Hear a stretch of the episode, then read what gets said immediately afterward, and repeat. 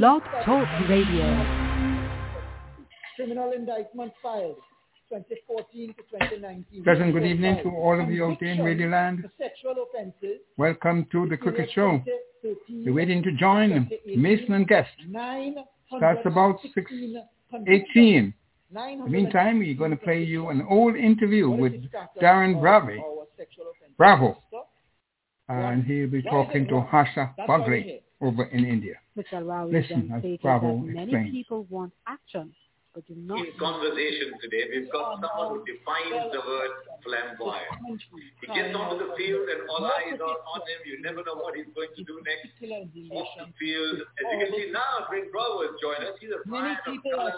You identify Brian Bravo with colour. How many colours do you have on that shirt that you're just wearing? I think I have all the colours in the world. So, like I said, I represented Mumbai, Chennai, Bangalore, Hyderabad, KKR, Delhi, everyone in this uniform. Right, and we look at your story through all the teams that you represented. The first one that comes to mind, of course, is the blue and gold of the Mumbai Indians. Here you are in the Mumbai Indians jersey. I remember you came to the Mumbai Indians in 2008. And I'll tell you, I don't know if you know the backstory to that. Lasith Malinga was playing for the Mumbai Indians. He got injured. And Sachin Tendulkar had to choose between you and Shah Langapels. And he said, Langapels is a good death bowler, but with Bravo, I don't know what I'm going to get. And so I was given the job of calling you. I have no idea where to call Dwayne Bravo. He's playing for the West Indies somewhere on an island somewhere. So I call him, the only person I know I messaged. I don't know who was here. That's the story, because I remember it. I was in St. Lucia playing. Yeah. And after the game, I think we were on my way to the airport or somewhere, I walked by Mr. Poole there. And he said to me, Mumbai Indians is trying to get onto you. Is it okay to pass on your number?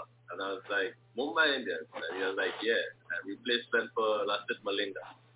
I was like, wow. So straight away, I was like, Mumbai Indians, the most talked about city in India, captained by Sachin Tendulkar. I said, this gotta be real, Playing international cricket, I'm being led by Brian Lara, who is my childhood hero. And then get an opportunity to go to India and play and be led by Sachin Tendulkar. I was like, so 23 years old, 24. This new kid that's like, in the hands of two greats, international country, Brian Lara, domestic franchise, Sachin Tendulkar. So, getting to India, I was like, we all know that Sachin is a god, the god of cricket. So, for me, as a little kid coming into that environment there, what I still remember looking at him with that awe in my eyes, like, I'm scared to speak, like, I don't want to sit close to him. It's like a little kid just admired and being in the dressing room with like Sean Pollock, Sanath Jayasuriya. I remember one morning I was so excited. I went down to the gym early and Sean Pollock was there in the gym and we started talking, and it's like, for me, it was like a dream come true. It's like these are players who were before me and who I all idolized, and now to call them teammates, be in the same dressing room with them, and it was just like too good to be true. Yeah. It took me a couple of days to call you eventually, because Tony Kozier's mail to me giving your telephone number went into the spam folder. And I didn't know anything about spam folders, and suddenly I looked one day, oh, it's there. And of course then you arrived and you had such a wonderful reception. You played so well for MI in that first year. And you made friends with Sanath Jayasuriya, didn't you? I mean, the two of you were chatting away all the time in that house.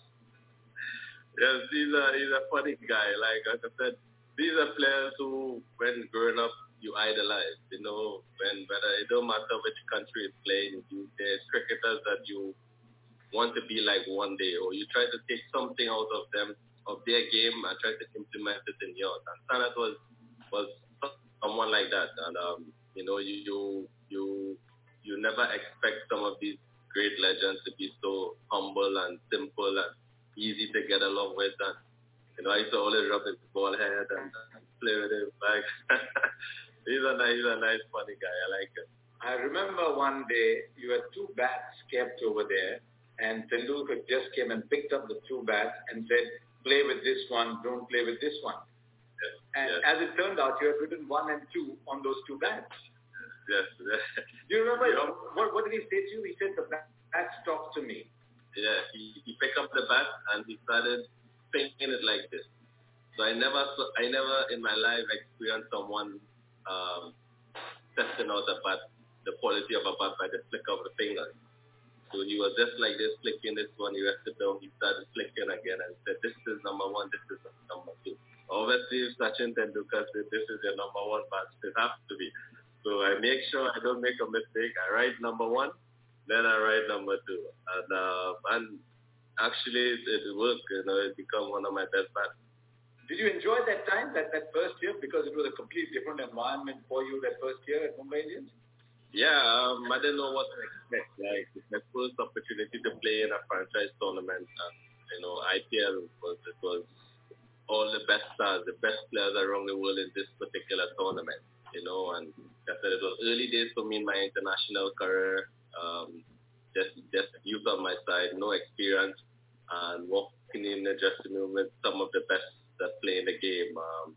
You know, what was the most touching part was the fact that our owners, when I was there, I get to realize the power that they have, you know, the wealth that they have, you know, the richest in India, top 5 in the world, and yeah, the wife is Mrs. Zambani is the front runner, but when the boss serve come around the team, so very soft spoken, you will never think like this man worth so much, and like they really treat everyone like family, and I enjoyed every moment with them. You know, after my first season, when I was leaving, I asked Sachin for one of his bats, and he gave me one of his bats. He sang it, and he said, it's a pleasure to play cricket with me, and those words mean a lot to me. You know, it wasn't about my performance. I guess maybe because of my attitude, the way how I play the game, and the right spirit, and you know, getting a bat from Sachin with his signature personalized, and saying it's a pleasure to play with me, and hope to play with me again one day. Those words never come out of my head. And what did you call Mr. Ambani? You call him Mrs. Boss's husband. What do you call him? Boss wife. Now you must tell us. Yeah, go on. No. She's I really enjoy her. You know, it's even now I don't play for Emma anymore, and whenever both teams play against each other, you can still feel a genuine love for each other. And they will always be a special team and a special family to me. Now, when you were going, two things happened. When you were leaving at the end of that season, you had to leave early because the West Indies had a camp in Barbados. You had to leave early, so you asked Tendulkar for a bat. In return, you got a plane.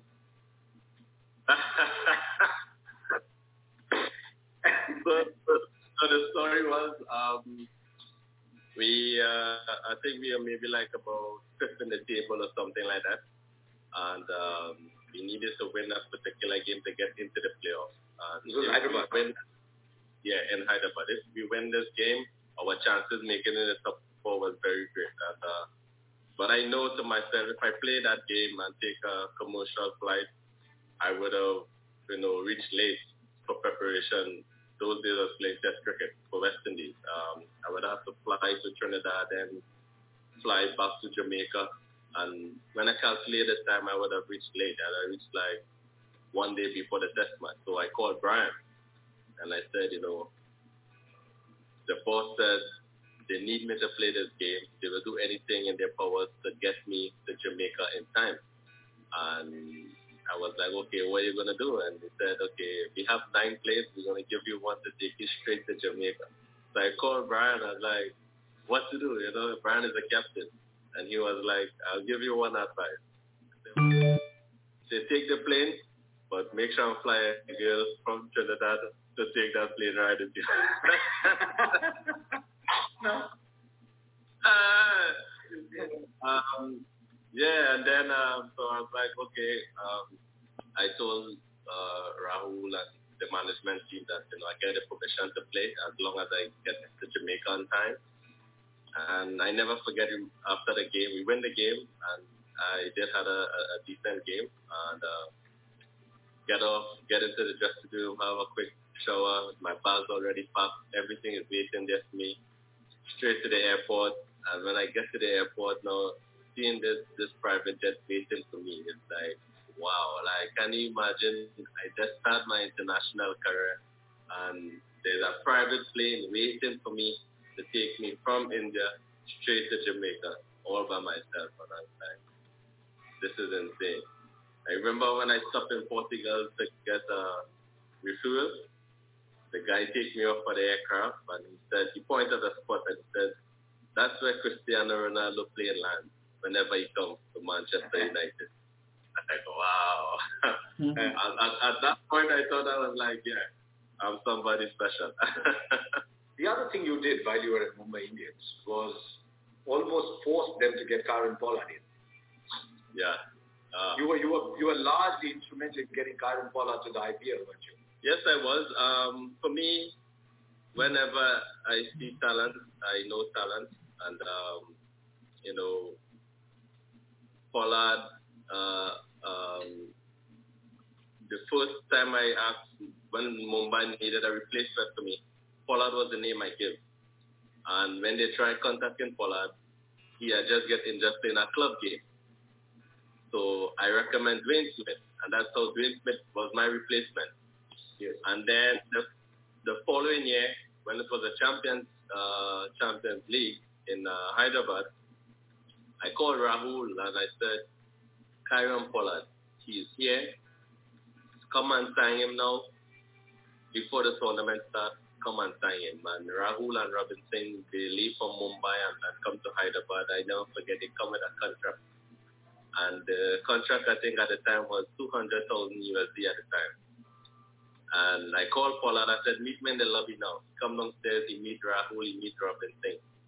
And he saw the contract with $200,000. Now for us coming from Trinidad, 19-year-old, $200,000 is like, wow. He was like, Dwayne, are you serious? I said, yeah, sign it. They're going to sign you from now.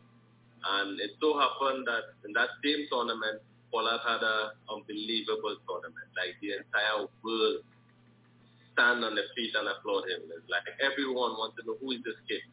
And when the shouts come around that Mumbai already signed him, I think it was forced to go into like an auction, a mini auction. And IPL had put a clause that no franchise can get paid more than $750 or something like that to get him. And eventually Mumbai win the pitch and they get him. And now you see, you cannot see Mumbai Indians without Pollard. And for me, that was a great joy for me because we started playing together. Then I started getting dropped and he continued playing. And it started to affect him.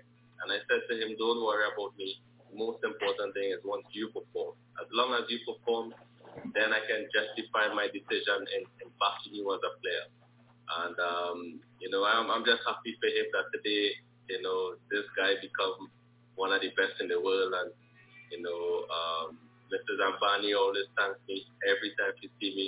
Thank you, because of you we get Pollard and all these things. So it's special, and our friendship developed also. Now, your relationship with Pollard is, one of the sights I love most in IPL is you're bowling to Pollard. And you get him out, you're doing something, he hits the six, he's doing something to you. Now, if you don't know your relations, you think, hang on, these two guys from today are going hard at each other. Yeah, we are very competitive, very, very competitive. And, you know, we challenge each other in different ways. Obviously, Pollard is a very dangerous player, and you know, whenever I do get him out, I like to celebrate and let him know that I'm here. But also, it has happened in return also. Sometimes I don't get him out and he smacks me, but we keep coming at each other. That's the most important thing on the field because we are, like I said, we are very competitive. I enjoy getting him out. I enjoy beating him, but apart from that, we are very good friends. So a lot of people, if they're watching, they don't know it. Like, these guys hate each other. Well, it's not like that. It's just someone who brings the best out of me, and I enjoy challenging again. And then, of course, came that move from blue to yellow, and all of a sudden, the world got used to seeing you as a Mumbai Indian, and there you were turning up with MS. I remember around that time, 2011, there was some talk of the West Indies players are not available. Chris Gale wasn't sold, and then all of a sudden, right at CSK put the paddle up and you're a CSK player. I remember that like it was yesterday, because IPL auction always go around the same time with Big Bash. So I was getting ready to play a game against Adelaide Strikers in Adelaide. And while warming up, Aaron Finch walked past and said, Chris Gale, unsold. So I was like, what? Chris Gale, unsold? I said, no, that can't be right. He was like, yeah, Chris Gale, unsold. So I said to myself, if Chris Gale is unsold, then definitely I will be unsold. Like, there's no way Chris Gale could be unsold. So I straight away I took my mind off of the idea and the option. I didn't pay any attention to it again. And just before the thought, they went past again and said, Johnny, yellow, yellow. I was like, yellow, yellow? He said, Chennai, Chennai just picked me up in the auction. I was like, Chennai? No, that was the last team I was expecting, to be honest. And I was like, for how much? He said, base price, 200,000. I was like, base price? I was like, okay, no problem. I said, well, it's still better than nothing, you know. So I was happy that I actually get selected, you know. Again, Chris Gale unsold. I get to learn, like, I was the only West Indian player was selected in that particular auction. Previous 2 years in Mumbai, with a very good friend at Barbados, promoting youth sport and culture. But I look at the positive side as an opportunity again for me, because at the end of the day, I could have easily been unsold also. And I come to realize that West Indies Cricket Board had BCCI, IPL, and saying that West Indian players will be unavailable for this IPL season.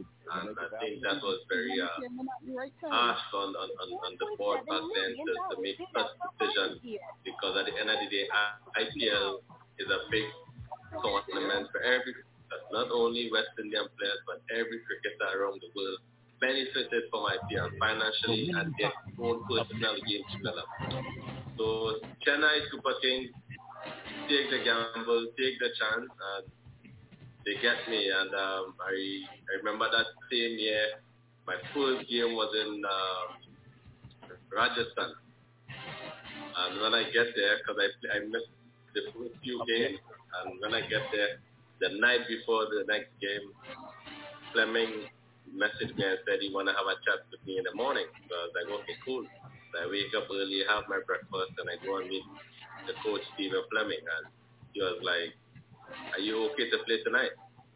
Now, for me, I was honestly thinking, okay, I am part of this. We were all expecting the West Indies to do well against the South Africans, having done well against Bangladesh, and only recently in our own backyard there in Antigua against the Sri Lankans, but well, in the hell of the West, Darren Sammy's country, the West Indies meekly capitulating. And in the final analysis, it really was a beating, a real beating. And the scoreboard really tells the story. 97-162 to the West Indies and to New Zealand, certainly in terms of the performance of the South Africans, 322. I've got New Zealand on my mind simply because they actually did so very well against England as well. We're going to certainly turn to them very, very soon. But it really turned out to be a very, very, very, very good victory by the South Africans. And the question we're asking, was it right having won the toss or batted? People are asking, can the West Indies recover? The second test will start on Friday. Well, the answer is I really don't know. In other cricket news, of course, New Zealand. Yes, New Zealand doing extremely well against England. And this is a very talented side. We want, of course, to look at them.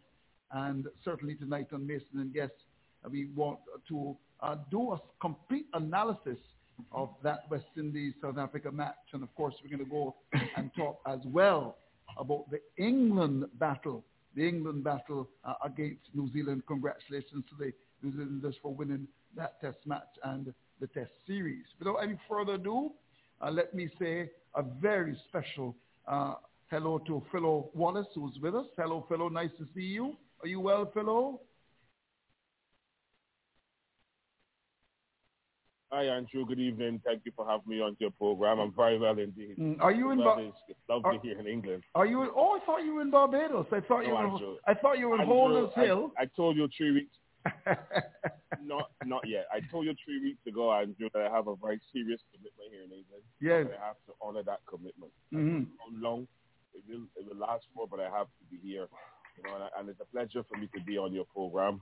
Obviously, it's sad that West Indies lost the way in which they lost. Mm. But when you look at world cricket, Andrew, right, every cricket match matters. And I just want to say hello to a good friend of mine, Sherla Hart, a friend of mine named Boogie Bird, who got into an accident. Oh, Boogie Bird. And again, Andrew, I want to call out the people at Best of Santos. I think that they need to be recognized for keeping COVID at the very minimum. Mm-hmm. And we need to commend the Ministry of Health and all the people in Barbados who continue to adhere to the protocols. Because obviously in England, there's a rise. So we've got to be careful here. Yes. Well, before we go to Mark Ramprakash, and of course we've also got Brian Waddle and a very special guest that we'll invite in a minute to talk to us, I think it would be remiss of us if we didn't talk about Desmond Haynes, a Holness Hill man like yourself, in that elite band. Oh, wonderful, Desi. Oh, yes, I want to say congratulations to him, my former opening batting partner, my former captain, a guy who I looked up to as a young man. Even in my middle age, I still look up to him. Mm-hmm. Congratulations to him and to Larry Constantine for being inducted in the ICC Hall of Fame amongst some very extinguished and distinguished gentlemen cricketers. And he's rightfully, you know, done wonderfully well. He's got the recognition. Obviously, we've been clamoring for him to go on to help our West Indies cricket team. Maybe that will happen down the road, because there's always hope once it's life. But I think that for services and what he's done for cricket, I think is a tremendous. And I know that he's going to be on top of the world. To know that his name is etched among greatness. Mm-hmm. And obviously the other accolades, I believe, that will be heading towards him later down in the years to come. Mm-hmm. But I want to congratulate him. And all is not lost for him and for West Indies cricket. And he can still make a significant contribution. But we know of Sir Larry Constantine, and I think that's fantastic as well, that he has been inducted into that wonderful ICC Hall of Fame. And we hope that this can help West Indies cricketers to see that if you do well in your playing days, that the recognition will come when you least expect it. So congratulations to both of them. And let's hope that induction of those two great players, can help push our cricket to the heights that we really want it to go to. And another note as well, Andrew, a young man named Shea Simmons as well, from Barbados. Yes. He is on the brink of being offered a contract at Warwickshire County Cricket Club. Yes, indeed. And these are all good things for Barbados that are happening. We know we have Jacob Bessels here already. He's not coming back. Nico Rifat Suri, he's not coming back. So a lot of opportunities are here in England for the young cricketers. You have Jordan Rifa as well, who's doing wonderfully well. So a lot of young cricketers in Barbados are doing well, and these things that are happening in West Indies cricket, particularly with Desmond and Sir Larry Constantine, help these young men to reach the heights that they really want to reach. Well, thank you very much indeed, Philo Wallace. And, of course, it's now time to go to – we're going to stay in England and talk to Mark Ramprakash. And, of course, we're going to go across and talk to Brian Waddle. And, of course, we also got another very special guest. Hello to you, Mark Ramprakash. How are you, my friend? Mark? Is it too late for Mark to speak? He's getting himself organized there. He seems to be in the dark. Philo, can you turn the lights on? Oh, I was just going to ask Philo to turn the lights on for you. Andrew, look, a very good evening to you, to Philo, and to all the listeners. Thank you very much indeed for having me on your show. And, you know, it's always a pleasure to speak to you and to speak to everybody in Barbados. Indeed, yes. And, of course, Brian Waddle, I know you gentlemen don't have a lot of time with us this evening. I know Brian is all very, very excited about the New Zealand win. Hello, Brian. How are you?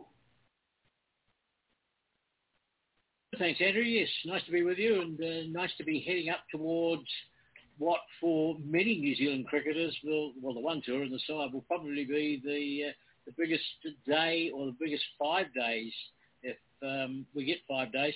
The weather apparently is not going to be good. They might need the 6th day. But, yeah, it's exciting, and I have to prepare for that over the next few days. And I'm sure that Mark Ramprakash, who I was lucky to work with last time England were in New Zealand, will be able to give us a better update on the weather, because the forecast I had yesterday was horrible. Horrible. Mark, what's the forecast? Brian, like there? A very good... Yeah, a very good evening to Brian as well. So far, today was about 29 degrees. It was very nice on the golf course, I have to say.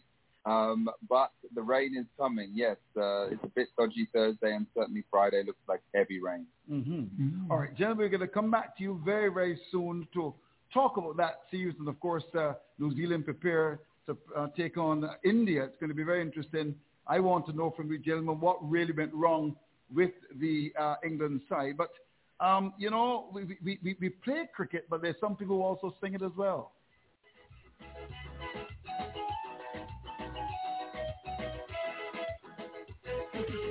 Cricket in this country deteriorating. The cricketers don't play like they used to play. Our damn morals, they are not producing.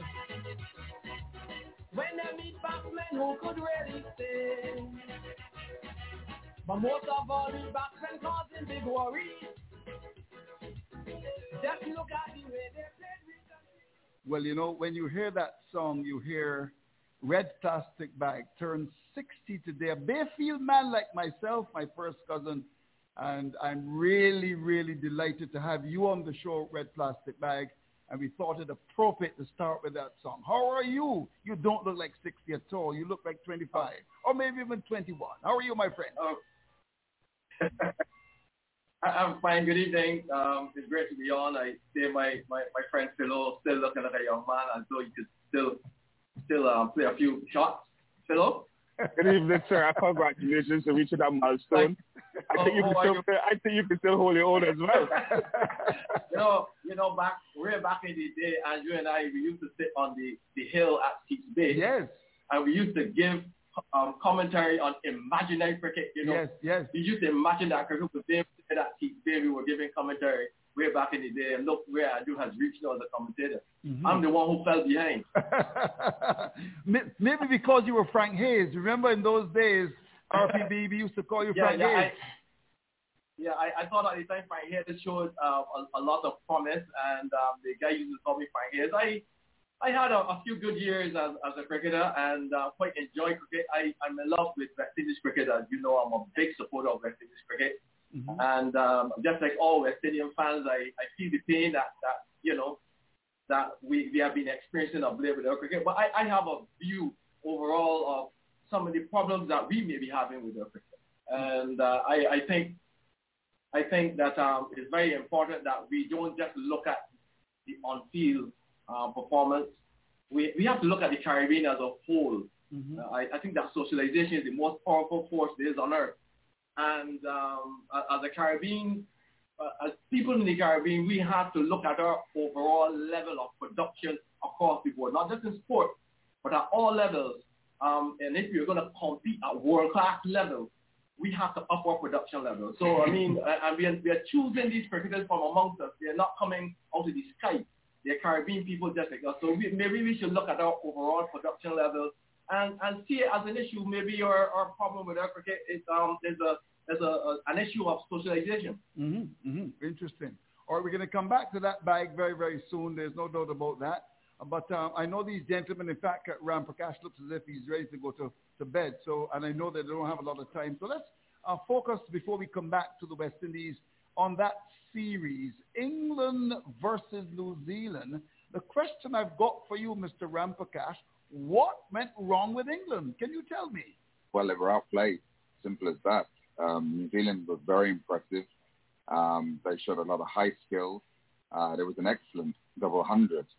From Devon Conway. Now, you know, it's very much the talk at the moment around global cricket, I think, within the Test match format, that do the modern players want to bat time, play the ball on its merits, that, you know, they're sort of old traditional skills, but we're not seeing much evidence of that, that the modern day players want to do that.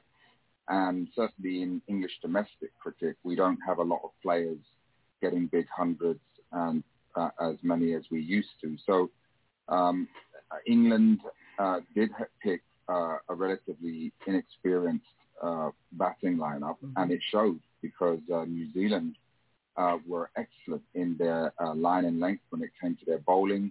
Jamieson looks a real handful. He is 6'8", but he pitched the ball up, swung it both ways, and along with Salvi and then in the second match, Boult, Matt Henry, you know, they were way too good for England. Simple as that. Mm-hmm.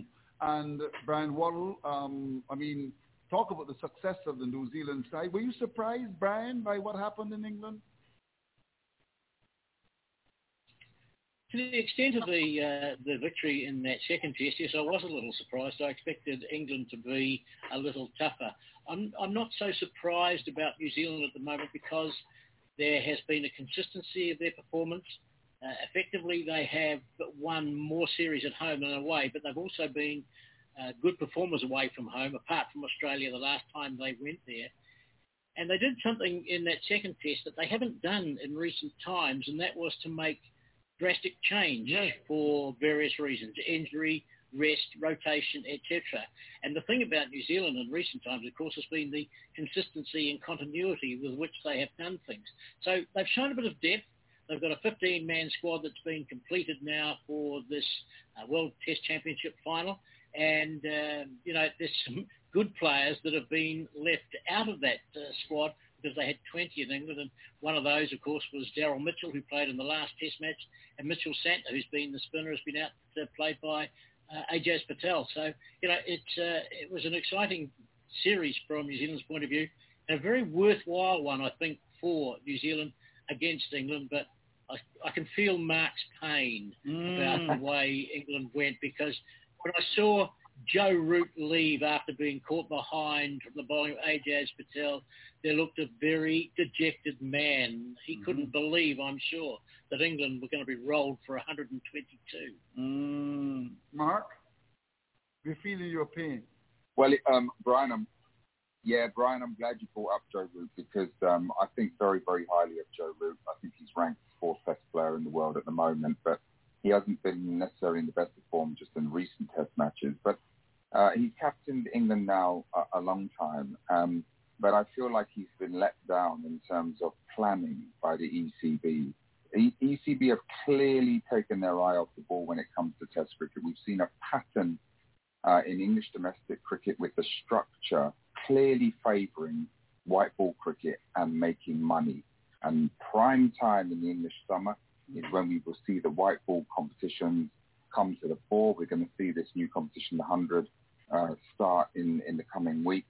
And Test cricket and first-class cricket has been marginalised. And I feel Joe Root, I feel very sorry for him. He's a Test captain, young players, and I don't feel the system is helping him. It's not helping bring through, I think, players who have a good opportunity to make that transition to Test cricket. So in terms of the batting, I think surprisingly England are really struggling. Now people may say, okay, Stokes and Butler were left out, and Johnny Bairstow, but those guys are more middle order.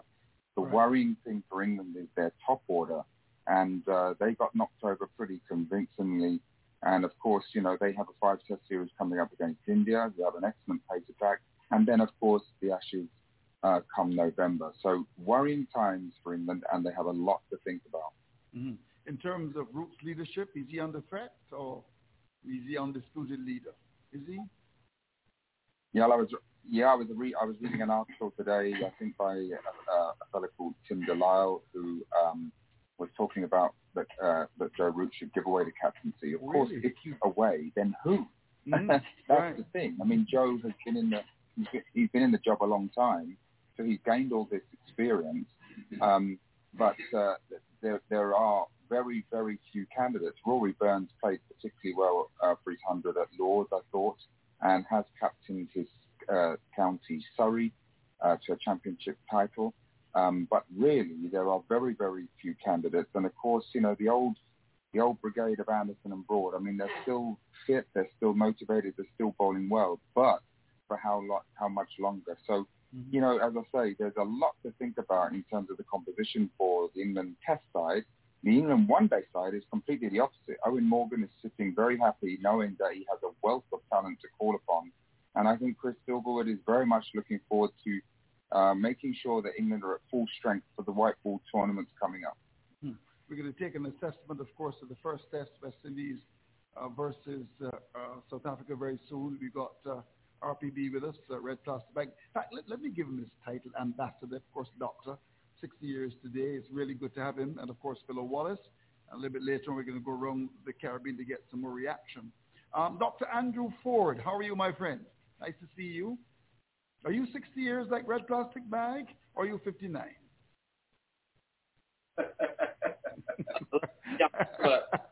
It's good to see Mr. Wiltshire and Brian and Mark and Philo and to have the listeners into interesting conversations about both West Indies and English cricket thus far. Brian, I've been really taken by the five high-quality fast bowlers and two spinners that New Zealand have been able to put on show in the two test matches. The depth of the New Zealand bowling has surprised me. Were you surprised, or did you know that the quality was there? No, I think that's been coming for quite some time. New Zealand don't necessarily have the express pace, but I think the one thing that they enjoyed about this test series, and they're going to enjoy, is bowling with the Duke's ball. And all the New Zealand bowlers who swing the ball, even Neil Wagner, who seemed to lose the art to swing the ball, was swinging it late. Trent Boult does that.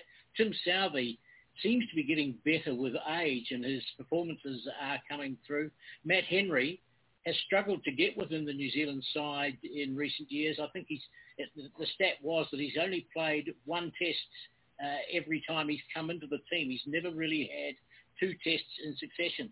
So with the arrival too of Kyle Jamieson, New Zealand has a seam attack that can do the business with the Duke ball and get it swinging. Spin is a concern. Ajaz Patel bowled pretty well, and I think he's the best of our spinners, but they've always wanted Mitchell Santner in the New Zealand side because he has the extra batting skill and also is an outstanding fielder. But I guess when it comes to this one-off game, if the ball is going to turn, they want a spin bowler, not somebody who can bat a little bit, and hopefully they will go for a spinner, which will leave, of course, a real conundrum for them, because they're going to have to leave out either Jamieson, Southey, Bolt or Wagner. Really? And I don't know who you'd want to leave out of that lineup. Oh dear. Mark, there's been talk that the English four-day game is not what it used to be, even though it's being marginalized. Why would you? How do you explain the loss in quality in the county championship? Well, I think it would be.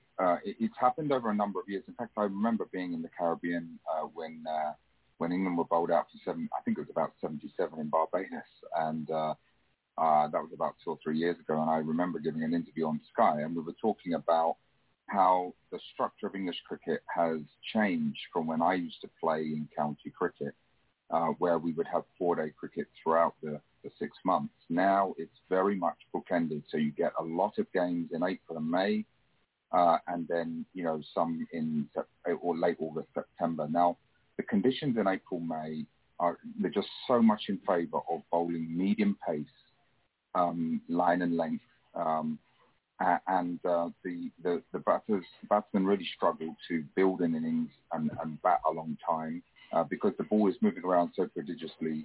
I mean, for example, people in the Caribbean would know the name of Stephen Finn. He's a fast bowler. He hits the deck hard. He bowls at high 80s. He's been left out for Middlesex consistently for bowlers who bowl 75 mile an hour and bowl a line and length and nip the ball around. And so, we're not seeing any development of spin bowling. And we're seeing that the batsmen to back themselves to bat long periods of time and with good technique, they're struggling to do that. So I think this has been a problem for a number of years now. And you only have to look at the stats that 20 years ago, you might have had 30 people making 1,000 runs. Last year was probably 5 or 6.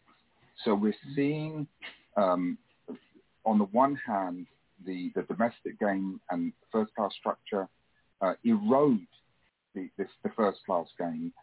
And on the other hand, you're seeing the prominence of white ball cricket and how the young guys love going out and smacking a white ball that doesn't really move around too much. And if they can get 30 or 15 balls, they've had a good night. And that is, and get paid lots of money for it. So there's a very attractive option. That is pulling away a lot of our young talent, I think, towards gravitating towards one-day cricket. And of course, this is not just a problem in England. I accept that this is a global problem. And, you know, England really, you look at some of the batting techniques right now, and they're so unorthodox. It's almost like someone's searching to be different. But actually, the best players are very orthodox because they have a repeatable technique that works in all conditions. I see. Okay. Well, you... Okay, go ahead, Andrew. Okay. Just want to turn our attention, because I know that Mark and my very good friend there, Brian Waddle, they don't have a lot of time left with us, so we're going to make sure that we get as much out of them as possible. But I just want to turn our attention now to the West Indies, because whereas New Zealand were doing extremely well, very, very well, and they won the Test Series, I want to ask, first of all, Dr. Wiltshire, in his opinion, why do you believe that the West Indies lost the first Test so badly against the South Africans? What went wrong? Well, a lot of things probably went wrong. The thing is, with our West Indies team, I'm wondering if we are expecting too much. Okay. From our players. We may be expecting too much. A lot of these players are still young. I'm happy to see kids get runs. A lot of these players are still young. And, I mean, yes, we have some young players in the South African team as well. As I said earlier when we were talking, I was speaking primarily about the building of the Caribbean overall. I spoke to you about socialization. Right. I also want to speak about legacy as well. Sure. I believe that we have not promoted the legacy of Caribbean cricket to really energize Caribbean cricket, energize the people of the Caribbean. A lot of what we have done as a cricketing nation has not been promoted really to motivate the Caribbean people. And we are choosing these players from amongst our population. And if we don't do the things to create within their minds that whole mindset of understanding what they're defending and what, you know, where they're coming from, the history that they're defending. Back in the 70s and 80s, a lot of the players who did well, they were playing against a backdrop of colonialism. That motivated them. I mean, the legacy of Caribbean cricket can motivate players, but we have not promoted that. If you go down to Kensington Oval now, as some person who doesn't know anything about cricket, you just see Kensington Oval. It doesn't say anything about cricket. It's supposed to say the home of West Indies cricket. Right. Every single Caribbean cricket playing ground should be saying home of West Indies cricket. We do not promote cricket the way we are supposed to promote cricket, to motivate the Caribbean, let the Caribbean know what we have done in cricket. So I am saying that we have been socializing our people in a way that does not suggest that we want them to love and protect the legacy of our cricket. Very interesting point. Philo Wallace, your reaction? Well, Andrew, as I said in my opening remarks, I'm very disappointed in West Indies lack of success. Well, the coach said it has nothing to do with preparation. The captain in his interview said it has nothing to do with technique. But what I saw in St. Lucia last week reminded me of what happened against New Zealand a few years ago in New Zealand, where the New Zealanders decided they're going to start to bowl some short balls. And Brian Waddle just said it. They don't really have express pace. The guys hit the deck hard. some of them. But why I fail to understand why we stay in a camp for almost 6 weeks, and yet we see these funny abilities to play short pitch bowling back in our cricket. I was listening to Nasser Hussain the other day, the Sky commentator, and I think he hit the nail on the head, not only for English cricket, but for world cricket. A lot of these international cricketers are coming into international cricket with some bad techniques, very, very bad techniques. And when they are found wanting, they don't know what to do. And obviously, in West Indies, we have a lot of players with bad techniques. Our batting coach, for one reason or another, is not with us. So we have Andrea Coley, who is the assistant batting coach. But yet he seems to be able to get it done either. So we need to look beyond those guys and try to find someone who can get into the heads of these guys to get them to understand, oh, there's a practical way of playing short pitch bowling. There's certain basic principles that apply to batting, bowling, fielding. Are these basic principles being ignored by these players? Are they listening, or they believe that what they are doing is correct? And the people like Mark Ramprakash and Brian Waddle and Dr. Stenson Wiltshire, who've been there and play a bit of cricket, they're not listening to these types of people. They're only taking it from themselves. Because it's horrendous how we have played that first test match. And it's not about the pitch. I know my friend Tony Gray is going to join us, and he's going to say the pitch should be slow. But I don't think it's the pitch. I just think it's the ability of our batsmen, mentally and technically, to get it right. And they don't understand the meaning of playing for West Indies, and I don't want to bring color.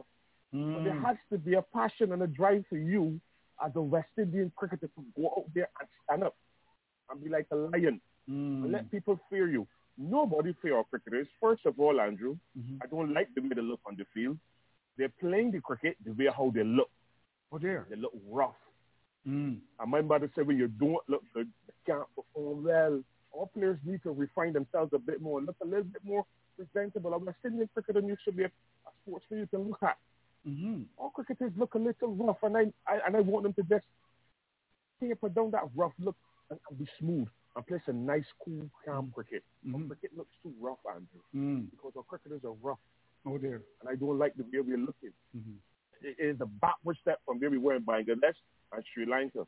This 3-day defeat has pushed us very far down the line because we got Pakistan and Australia coming. Yeah. It's not going to get easier. No, not at all. Not going to get easier. You get beaten 3 days. It's going to get harder. Oh, dear. So we need to up the ante. Somehow, Coach Simmons and that backroom staff have to up the ante get into these fellas' minds. See, New Zealand, I'm happy for them. They beat England at Edgbaston because they played with passion and commitment. There was no Keir Williamson.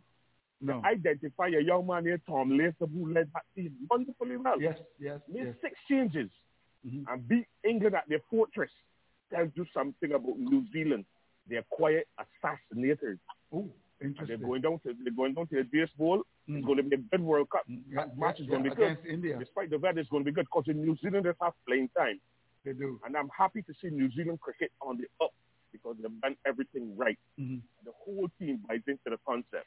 Beautiful. Well said. And I love it. Okay. I'm happy for you. Right. Okay. No, Brian, just before we turn to the big battle, of course, in relation to India, West Indies, are you surprised by all this? And we can also get a reaction from Mark Ramprakash.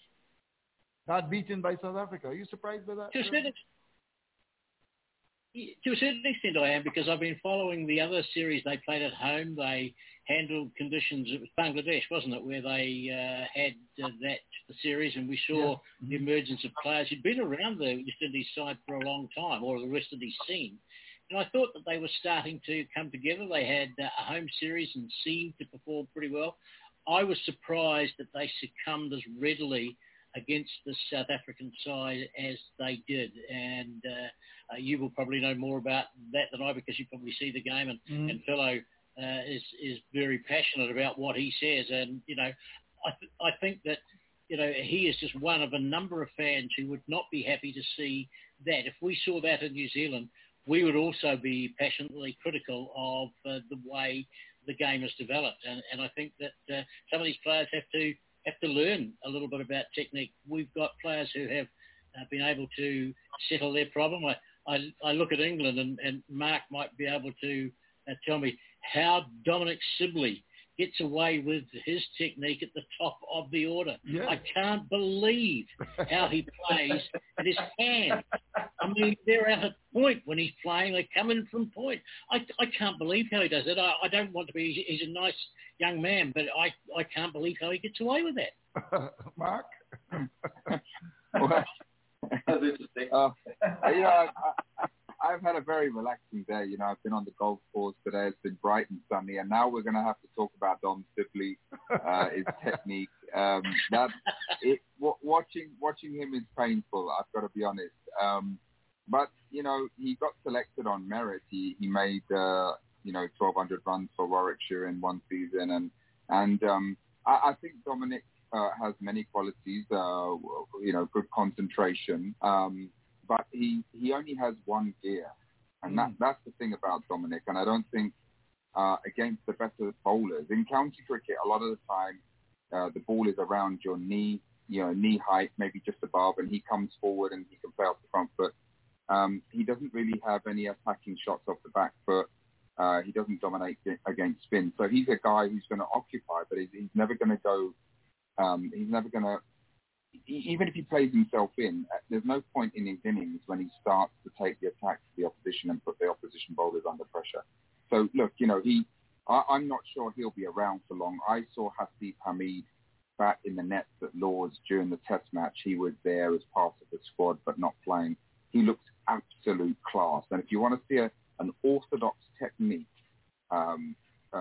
this guy, he made his Test debut, a few years ago in India. Played really well, I think got 80-odd in the first. Been through some ups and downs, but he's a class act. In terms of the West Indies, look, I think they have to look at their preparation. I don't know too much about the batting lineup, but if they are young players, the coach has got to decide whether they have the mental fortitude to learn lessons. And, we talk a lot about coachability. Our players... able to listen and take on information, process information and learn quickly. The best players, I think, do that. And so they may have a chance to respond, throughout this series and then in other series coming along. And it's really crucial, I think, that the coaches, management, look at these guys and make a decision about their character and whether they can lift their game to a higher level and learn the lessons, because South Africa do have in Rabada and Gidi and Nokia, they have some good seamers, no doubt. Mm-hmm. Is it possible, Mark, that the team may not be coachable? Well, that's something that, from an English perspective, we have our under-19s, our England Lions, and there's a lot of investment in getting to know the boys, their characters. And if you look at Zach Crawley and Ollie Pope, although obviously they have been making runs in county cricket, although they're currently not being that successful at Test level, there is a judgment made about can they listen and take on information. And, of course, you have to remember, Zach Crawley is 23, Pope is, I think, 22 or 23. So they are very young. I think England will stick with them because they believe that they have the work ethic to want to be successful. Every day they get up, they think about being successful at Test level, and they want to improve, and they show that every day in their training. So they are dedicated young professionals who will listen to the people around them, particularly Joe Root as a leader in the dressing room. And I think that they can come again. Yes, they're going through a tough period, but I think they have the character to come through that. Mm-hmm. Tony Gray has joined us. You've just got another couple minutes left. In fact, Brian told me that he's going to just spend about 45, so he's got another 5 minutes or so. We're going to certainly come back to you very shortly. But let's go to Trinidad and Tobago and talk to our good friend Tony Gray. Tony, Dr. Stetson Wiltshire is 60 today. How old are you now, Tony? Are you 61? I'm 58, the 20th of May, Andrew. Really? And it's nice to see Mark Ramprakash and the other people there. Very knowledgeable people. Yes. Played against Mark at county cricket. And I think for the West Indies A-team in Barbados, when England toured. Tony? Yeah. Tony, very fond memories. Tony, you actually played cricket in Barbados at the Regent's Mecca? You got that far, Tony? Yes, I did. You were a little boy then. I like that. Now, your reaction, Tony Gray, to the West Indies loss. I want you to tell us from Kingston, Jamaica to Broad Street in Barbados, what went wrong in Darren Sammy's backyard with the West Indies. Talk to me, Tony Gray. Yeah, I think that we've had four recent series to learn from. Mm-hmm. I think if you watch the West Indies team in England, we've struggled with the bat. We've struggled with the moving ball. We've struggled with, the different types of deliveries that great fast bowlers and very good fast bowlers aimed at us. Blackwood was the only bright light there and scoring 95 in the first test match and winning that test match for us. Mm-hmm. We struggled against New Zealand. Four big fast bowlers who would deliver different types of deliveries. Our batsmen are not adept at playing pace. They don't have the technique again. Mm. We did well against Bangladesh player in his first test match, a record-breaking 210 not out. Another player subsequently got man of the series, a batsman in Bonham. So those things just don't happen. It clearly shows unequivocally that we are not good at facing fast bowlers again because certain components have been taken out of our cricket. Now, you can coach the technique against fast bowlers, but if you don't have fast, bouncy pitches to simulate the challenges that you're going to meet, you're going to struggle. Mm. And I said it before the test series starts, and the first test match, I said, and I asked the question in different group chats, what type of pitch are we going to lay down? Because what we did unequivocally is taking our batsmen out of their comfort zone. And we handed South Africa their comfort zone.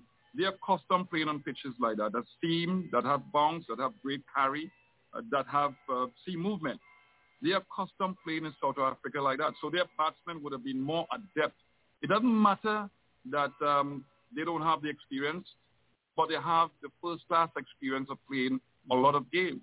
Peterson, for example, in his first test match, he's played about 97 first-class games. So what we actually did is said, South Africa, you don't have to make any adjustment with ball, bat, or in the field because it impacts the fielders too. You can play in your comfort zone, and let's take our batsmen out of our comfort zone. Mm-hmm. So that's why I asked that question, what type of pitch? In fact, what we saw against Sri Lanka was the type of pitch that we're supposed to play South Africa on, and what we saw the South Africans played is the type of pitch we're supposed to play the Sri Lankans on. Interesting. So we ain't getting it right at all, Andrew. No, and that's a fact. But our batsmen not very good at playing pace again. Mm. Technique is poor. Are they afraid, Tony? Well, let me tell you something. Are they running to square leg like you did? No, I never did. In fact, the first time I played against Barbados was the first-class game I played, and I made 31 not out. Mm. And the late Tony Kosey described me as the next West Indies all-rounder. Oh, he did? He did? And that's a fact. Tony Kosey was so wrong. It's the first thing that Tony Kosey said in his life that was so wrong. Oh, my God. Tony Kosey was so wrong. What happens, Andrew, is that when your technique is not good, you lack confidence, and there's Tony, what you call... Tony, I've asked you a question, Tony. Just a minute. I'm getting to that, Andrew. Please answer my question. Are these guys afraid? Tony, you're always on the fence. I'm getting to that, Andrew. Yes. What is happening... No, I'm not saying they're afraid, but they're just perturbed. Oh. A little bit perturbed because they don't have the confidence. Mm. What is happening is internal interference happening. Ooh. They've never faced that level of pace, that level of skill from fast bowlers consistently coming at them. Okay. And that's a problem. Okay, stay with us. All right, Brian, we know that you're going to leave us soon. And, of course, I see Mark Ramprakash is about to go to sleep. Mark, open your eyes, please. Oh, come on. Turn the lights on, man, and have a drink. Like Sir Clive would say, have a cuppa. And Sir Clive was going to join us a little bit later on the show. Just before you gentlemen go, we're going to open the lines as well. I know that Dr. Ford, you may have a final question for Mark and one for our good friend Brian Waller before they go. Doctor? Oh, yes. For Mark, the injury to Archer and his return to under the knife, and also to some other players. What's happening to the management of the English player? Well, the injury to Jofra Archer is of real concern, and I have to say I've been very concerned really about the way he has been handled, in particular with this elbow injury, because I think initially they asked him to try and play through it. I think he had an injection in it, and now finally he's having the surgery. Now, I know surgery is the last resort with these things, but you do have to question, and I guess it's with the benefit of hindsight, but you do have to question the medical advice that he has received.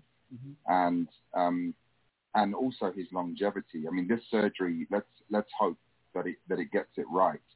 But if it doesn't, you have to really worry for his longevity, and particularly whether he can play any longer format. I mean, I was in New Zealand with Brian when he bowled a huge amount of overs on some very flat wickets.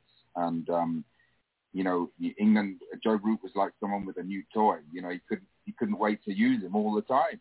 And he bowled something like 40 overs in the first test match. And so, it's tough for Jofra. I really hope that this surgery works for him.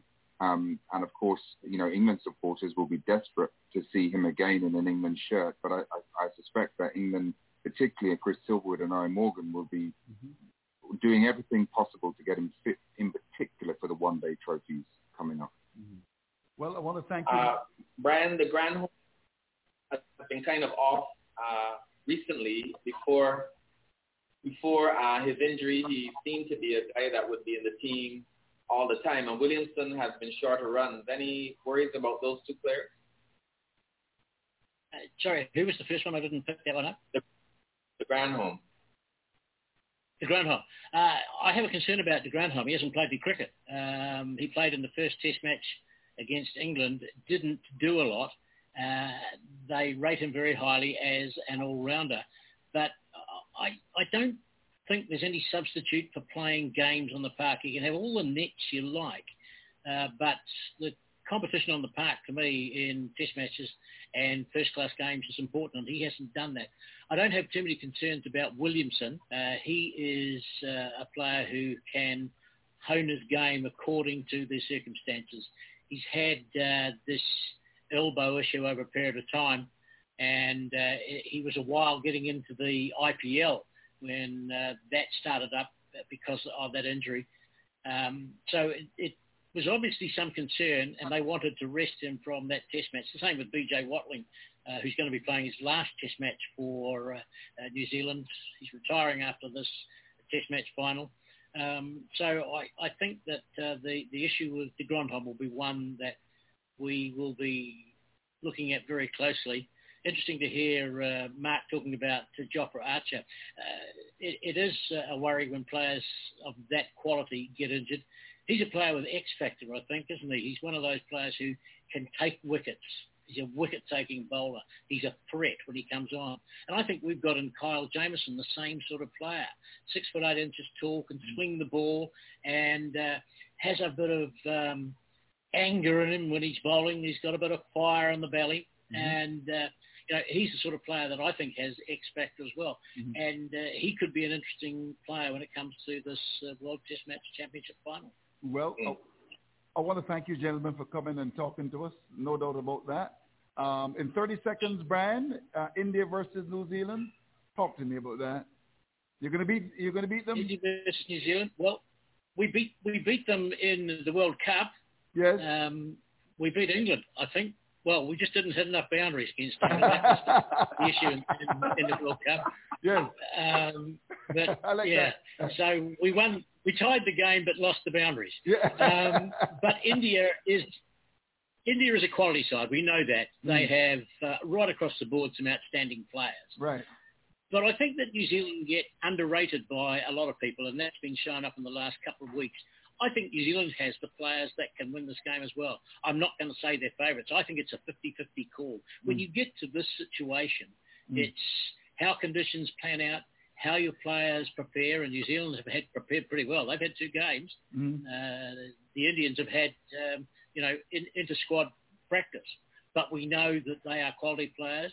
They always play well away from home. New Zealand's, I'm a good Patnett Kiwi.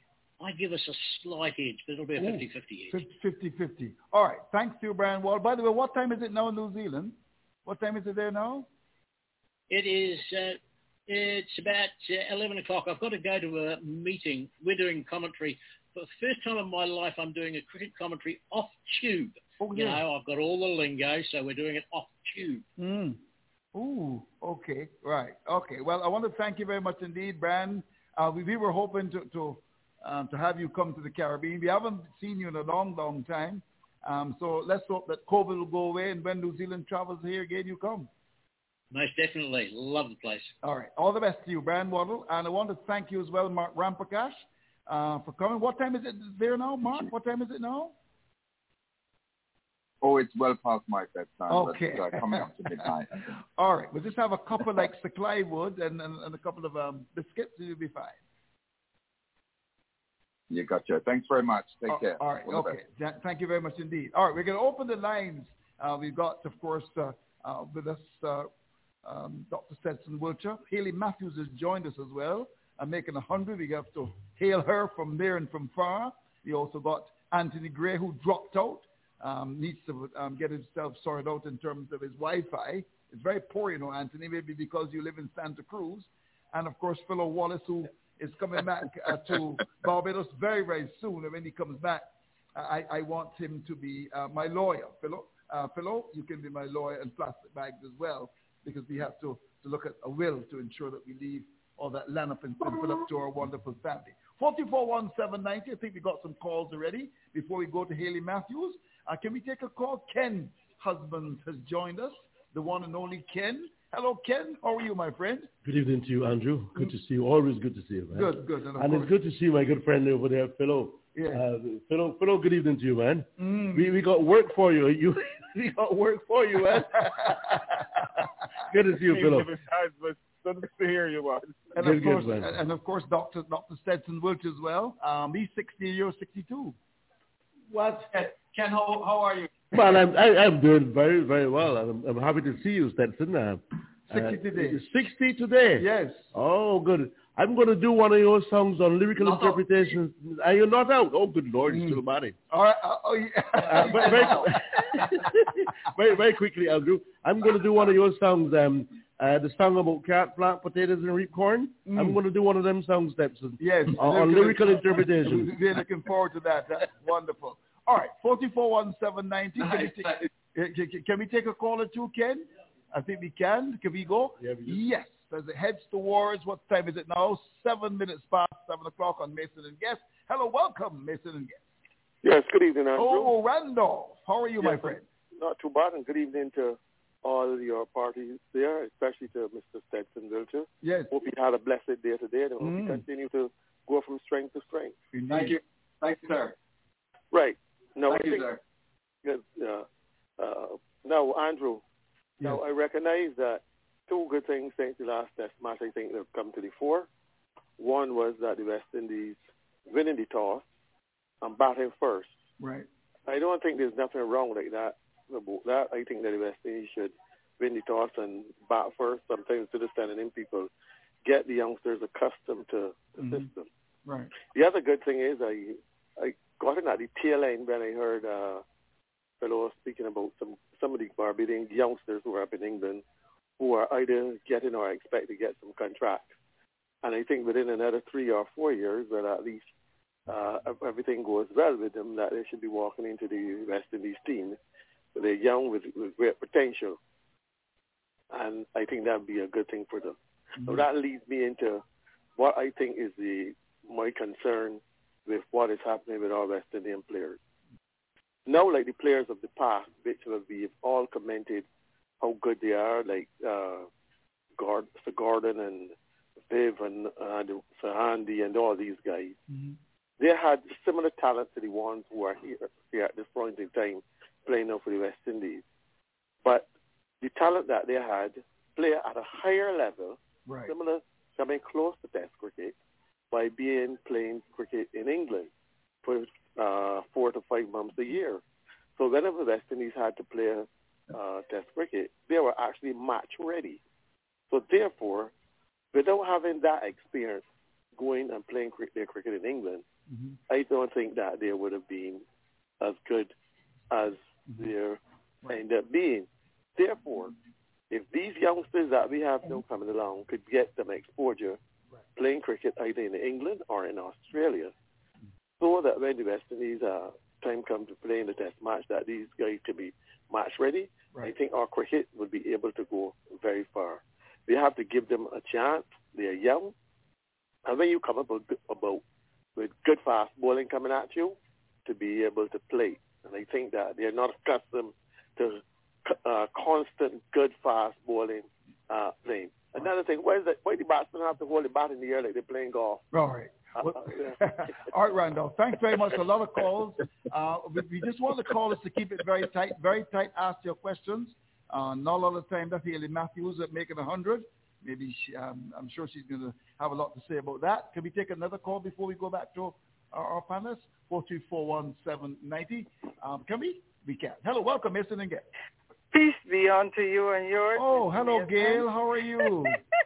Give it the Creator thanks for a blessed day. Yes. And to Dr. Ford and to your distinguished guest. Yes. I called this evening, and I'm happy that you brought him. You know, this voice man came from the East. Yes. And I want to congratulate Dr. Ambassador Stetson Wright Wiltshire. That's a mouthful.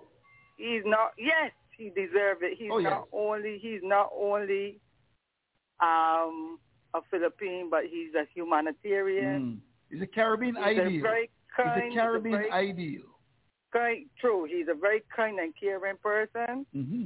And I pray God grant him many, many, many more years. And one of your guests said he spoke well about cricket. Tell him that he's an upcoming, I prophesy in this gentleman's life, he's going to be the next political minister for St. Philip. I don't know if he's still alive, but I didn't know my first cousin was involved in politics. I didn't know that at all. I have to speak to Cousin David in that. Listen, the way that gentleman speaks, he can make a good minister of sports. All right. and a gentleman too that care about people, and that is what we want. Right, indeed. So good evening, sir. Right. I wish good you evening, all God. Good evening, Gail. Yes, Gail. I wish you. I had to call. Indeed, of course. I know you like Monty Burley, so I know you can say something you like not commence. No, you. Oh, yes. Well, you know, Mr. All right. Thanks to you. That. Right. All right. We're going to take a couple calls, but let's go and talk to Haley Matthews. Haley, how are you? I'm doing so well. I'm making 100. Haley, tell us about the 100 you made. How are you? First, thanks for having me on. Been doing pretty well over the last couple of weeks. I've been in a West Indies training camp here now for the last little bit, and I think, well, personally for me, it's been going pretty well, and been having a really good time. Working hard, like we should be. Just looking to improve on different areas in our game that we've been lacking on, obviously. And, hopefully we have some international participants up soon. Yeah, that's true. See how it carries into that day. How is it going on the bubble? What's life like in the bubble, Haley? Is it rough? It's a bit challenging, if I'm being quite honest. Obviously, the only two places we're really able to see down here in Antigua is the apartments that we're staying at, and then the ground, obviously, that we're training at, as well as maybe one or two market visits on a weekly basis. Don't mind us at 5:30 a.m. so I used to take no training from the second round of the week. Okay. It's quite challenging. I actually heard one of the younger players coming in for the first time. They said that if anyone ever asked them if they came to Antigua, they will have to say no because they haven't seen much of it. So, those are kind of challenges I guess we're facing at this time, but obviously we understand what's happening around the world, and so that if we want to get better, we're going to have to be put in an environment like this, and I guess just deal with it for the time being and hopefully things get better. Dr. Ford?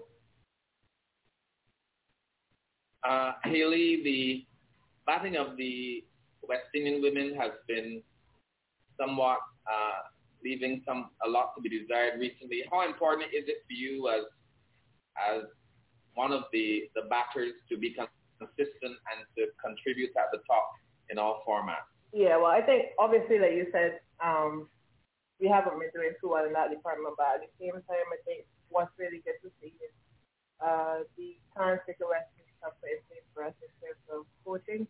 We don't have coaches dealing with every area of our game.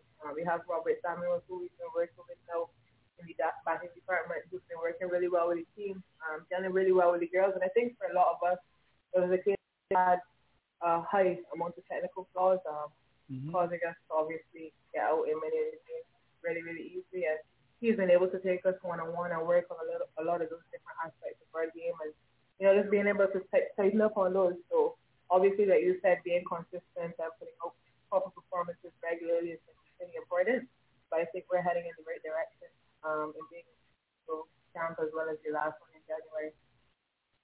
Okay, in the camp, you become aware of the flaws now, but during the playing time, when things aren't going well, how does a player and the support staff really deal with the degradation, the breakdown of your game that these flaws creep in and multiply? Well, I think that's probably what's really important about this camp here right now. Obviously, habits take quite a while to be able to form, especially good ones. So I think probably that's why Cricket West Indies got us into camp so early, way before any international cricket is coming up. Therefore, what we're working on now could become habits, and hopefully when we get into those games, nothing bad is able to keep in them. Obviously, that's what we're hoping for. We know cricket doesn't always stay like that, and technique is never going to be perfect. But at the same time, we have a really trusting system going on right now. We really trust our batting coach, and he trusts us as individuals to be able to go out there and, I guess, trust ourselves and how we've been working for the last 6 to 8 weeks. For me, I think it's just a matter of being able to get into those really, really good habits for as long as possible, and try and get those bad ones out the door before it really comes up. Mm-hmm. Well, we know that in COVID, and understandably so, Cricket West Indies has had difficulty having regional cricket in all the levels, under 19, the women, the men. You're an established player, and I know that's something you want to maintain, but how do you think this inability to have interregional cricket is going to affect the possibility of all of the teams getting better and finding new players and moving forward in the future? Yeah, well, it's obviously a challenge that, like you said, is faced right across the board, straight from under 19 due to the women and so on.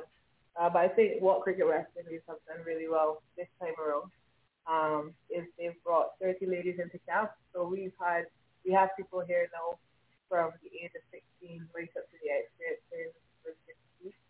We've had some girls in the camp who probably haven't played. I think we have one 16-year-old hasn't played a game of regional cricket as yet, but you know, everyone saw footage of her. I think the selectors had a look and saw that she's somebody that could definitely dog in that aspect. We can get a lot of people in the camp.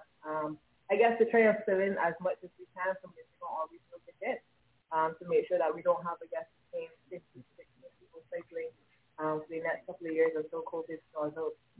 All right, we got to do a commercial break. Hello, do you want to ask it? No, we have to do a commercial break. And when we come back, we're going to open the lines 4241790 as well. So let's pause for business calls, and let me share that Mason and Guest is brought to the association. Yes, well, that's Mason and Guest brought to you by some other company. But let's talk about... You are listening to The Cricket Show. Join us each Saturday morning from 9 until 12 noon to hear the Saturday morning entertainment episode. And on Sundays, from 6 to 9 p.m. Eastern Standard Time, to be a part of The Cricket Show. To join the show, call 1-515-605-9850. The number again is 1-515-605-9850. Enjoy the remainder of the show. That's right, you're listening to The Cricket Show with Lane, Mason and Guest. back to Mason. For you. Yeah, Andrew, you're very low. Yes, I am very low. I don't know why, but I'm gonna have to use a mic. So I don't know what's going on here, but technically we need to get it sorted out. All right. I think I'm being heard now. So just want to go back, of course, to the West Indies. And in terms of that test match, and I really want to ask Tony Gray, do you think the toss had anything to do with it? And also as well, I want to ask the panel, Brett Plastic-Bag as well, what changes would you make going into the second test match? Tony, let's start with you. First question, you got to ask again, Andrew. I didn't hear that well. What was the first question? The toss. The question of the toss. Was there a problem? West Indies won the toss, and the West Indies decided to... I think that... Go ahead, Tony. Go ahead, Tony. Right. Yeah, I think that obviously the toss had a lot to do with it. Everything told us at the start of play, obviously with the strengths of the South Africans, the weaknesses of the South Africans, the strengths of our team, the weaknesses of our team, that we should have fielded first. And this is not in hindsight conducive to fast bowling. In fact, it's advantageous to fast bowling. Sometimes you get slow pitches that is advantageous to batsmen. This pitch was advantageous to fast bowling. We primarily had 3 fast bowlers and 2 spinners. And the early morning moisture would have assisted both fast bowlers and spinners because Maharaj bowled very early in the piece and he got the ball to turn. You look at the history of that pitch, you know that it's going to slow down a bit. It might not offer the faster bowlers the great seam movement and the bounce later on.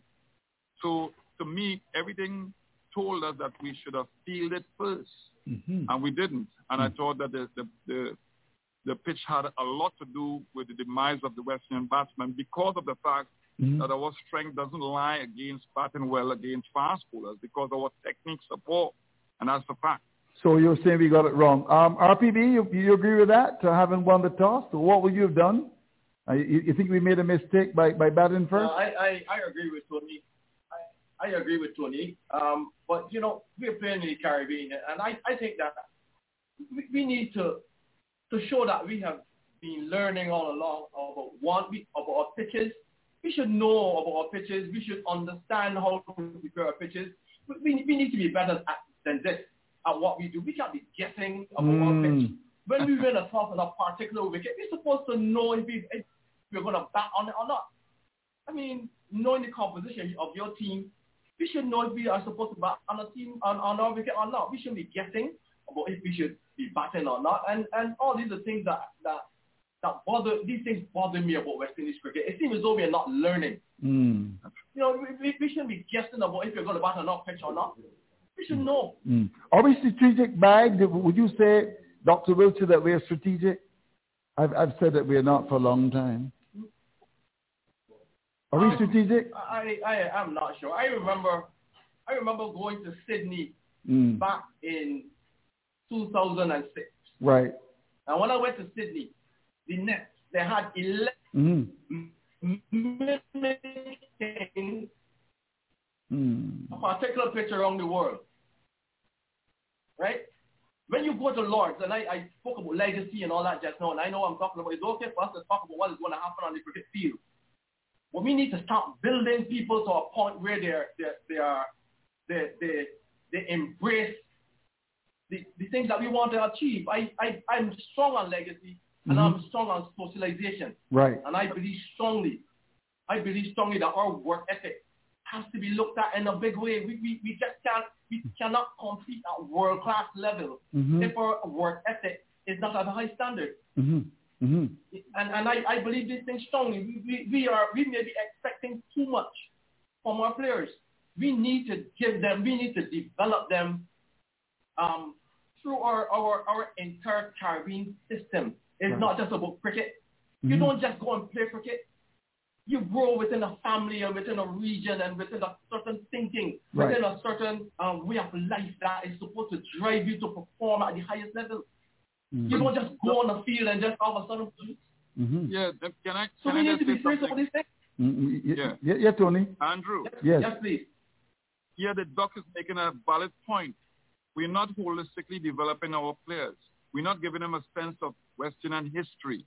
We're not looking strategically at how to develop them. My point is, and I've always made the point, that we had the system in place. We had the system in place without the computers. We had the system in place without the science. We had the best team in the world, and we are not learning from it. They play with passion. But we have an egocentric world. These players are not just going to come and want to represent the West Indies team because it's an egocentric world that values self. So we have to improve them that way and educate them that way. So the doc, happy birthday to you. You are making some fantastic points, but we don't understand the relevance of it. And we see the... Just before we go to Philo, just for 2 or 3 minutes, we're going to go to St. Lucia and talk to Ken Crafton. You know, in the old time days back when we played up in Bayfield, we used to call them the groundsman. Nowadays they call the curator. So we're going to find the curator. yes, the curator now, you know. Yes, of course. We're going to talk, of course, to our very good friend Ken Crafton. He is the curator there in St. Lucia. Hello, Ken. How are you? Good evening, Andrew. I'm great. I'm good. Are you at the Darren Sammy Cricket Ground now, or are you home with your family? No, I'm actually on the road. Left there what happened an hour ago. But I thought there was a curfew in St. Lucia. Why are you on the road? No, I could be out until 10 p.m. Okay. All right. Fair enough. Just seek as usual. Now, can you explain to us what happened in relation to the pitch? Were you satisfied with the pitch that you prepared there in St. Lucia? Were you happy with it, Ken? Well, certainly I was happy with what I saw. I loved the bumps and the pace out of it. Very disappointed in the performance of the West Indies team. But a century was scored. There were 2 5 wickets all in the game. I would say from my end, I'm quite satisfied. Okay. So on a scale of 1 to 10, how many marks would you have given the pitch that you prepared? I know it's a question that I shouldn't ask you because you may say 11 out of 10. Well, I should ask you, Andrew. Yes, talk to me. How many marks would you have given the pitch? Well, being a neutral person, it's hard to give anything 100%. I would be like something like 95%. So 95. Okay. So let's say 9 out of 10. All right. So before you go, because we know you've got to get off the road, we don't want the policeman coming after you. Although it's still pretty early, and you live all the way down the country. Were you surprised that the West Indies, having won the toss, decided to bat? Ken Crafton, can you tell me? Absolutely. I was shocked. I couldn't believe, that was the case. Could you expand on that? Because I think that's a good story for primetime news tomorrow. No. From being the groundsman, the head curator at Darren Sammy Cricket Ground, there's always a chance for the team bowling first to actually put their foot up, put their hands out, and get a lead, start off in front. I see. So no one spoke to you, or were you not part of that intelligence and strategy? I didn't answer any questions that was posed to me, and that's it. Okay, I see. Because but Bayfield Bag would tell you that we had some wonderful groundsmen up there. In fact, we just laid Terry Watson to rest. But whenever Helson Payne wanted to toss, he'd go to Terry and say, "Look, do you think we should bat or bowl?" So no one spoke to you then? I had discussions, but not direct. Oh, I see. What to do. I see. Yeah. Okay. I would like to ask a question. Yes, sure. I would like to ask a question, Andrew. I want to know if we prepare pitches to suit the strength of our teams. Right. Do we? Ken Crafton, you heard the question? Okay. Okay, I would like to know what is the strength of our team, first of all. If you tell me the strength of our team. That's a good question. That's a good question. Well, Dr. Mitchell will study it, and then he'll answer you. That was a general. Okay. Yes, well, Just have to make it very clear, Andrew, that we don't prepare pitches to suit anybody. I mean, I am trying my best to prepare a good cricket pitch, and that's about it. There's no bias towards the team. It's just a good cricket pitch. All right. Now, just before you go, what are your expectations for the pitch coming up on Friday when the second test starts? Another quick pitch, Ken Crafton? Yep. That's what I want to know. I'm quite satisfied with what we have put in so far. Right. It wouldn't be so different to the one of the first test. Mm-hmm. We expect some piece and bounce out of it. So therefore, then, if they ask you a question and the West Indies have won the toss, you would tell them more verse, I would imagine, quite logically, if logic is the science of reasoning. Yeah, I would say that every time. Well, what I want you to do, just whisper that in Craig Bathurst's ear, please. Don't shout, just whisper it. Craig, if you win the toss, I'm preparing a quick pitch. I want you to bowl first. Can you do that for me, Mr. Crafton? I will surely do that, Andrew. All right, good, wonderful. Enjoy the rest of your night there in a wonderful country, St. Lucia. All right. Thank you. 4341790. Haley Matthews, I know while you were making 100 just before that, the West Indies losing. Were you surprised at the loss in that first test, Haley? I always knew South Africa was going to be a challenging game. Obviously, they haven't had the best results of late. However, when you look at it, they have a lot of experience there. At the same time, I think no one expected West Indies to go out there and play more than anything. So it was a shock in that regard. I don't want to be cliche and say going back to the drawing board here, but I think they probably have to do a bit of reflection and look at what really, really went wrong.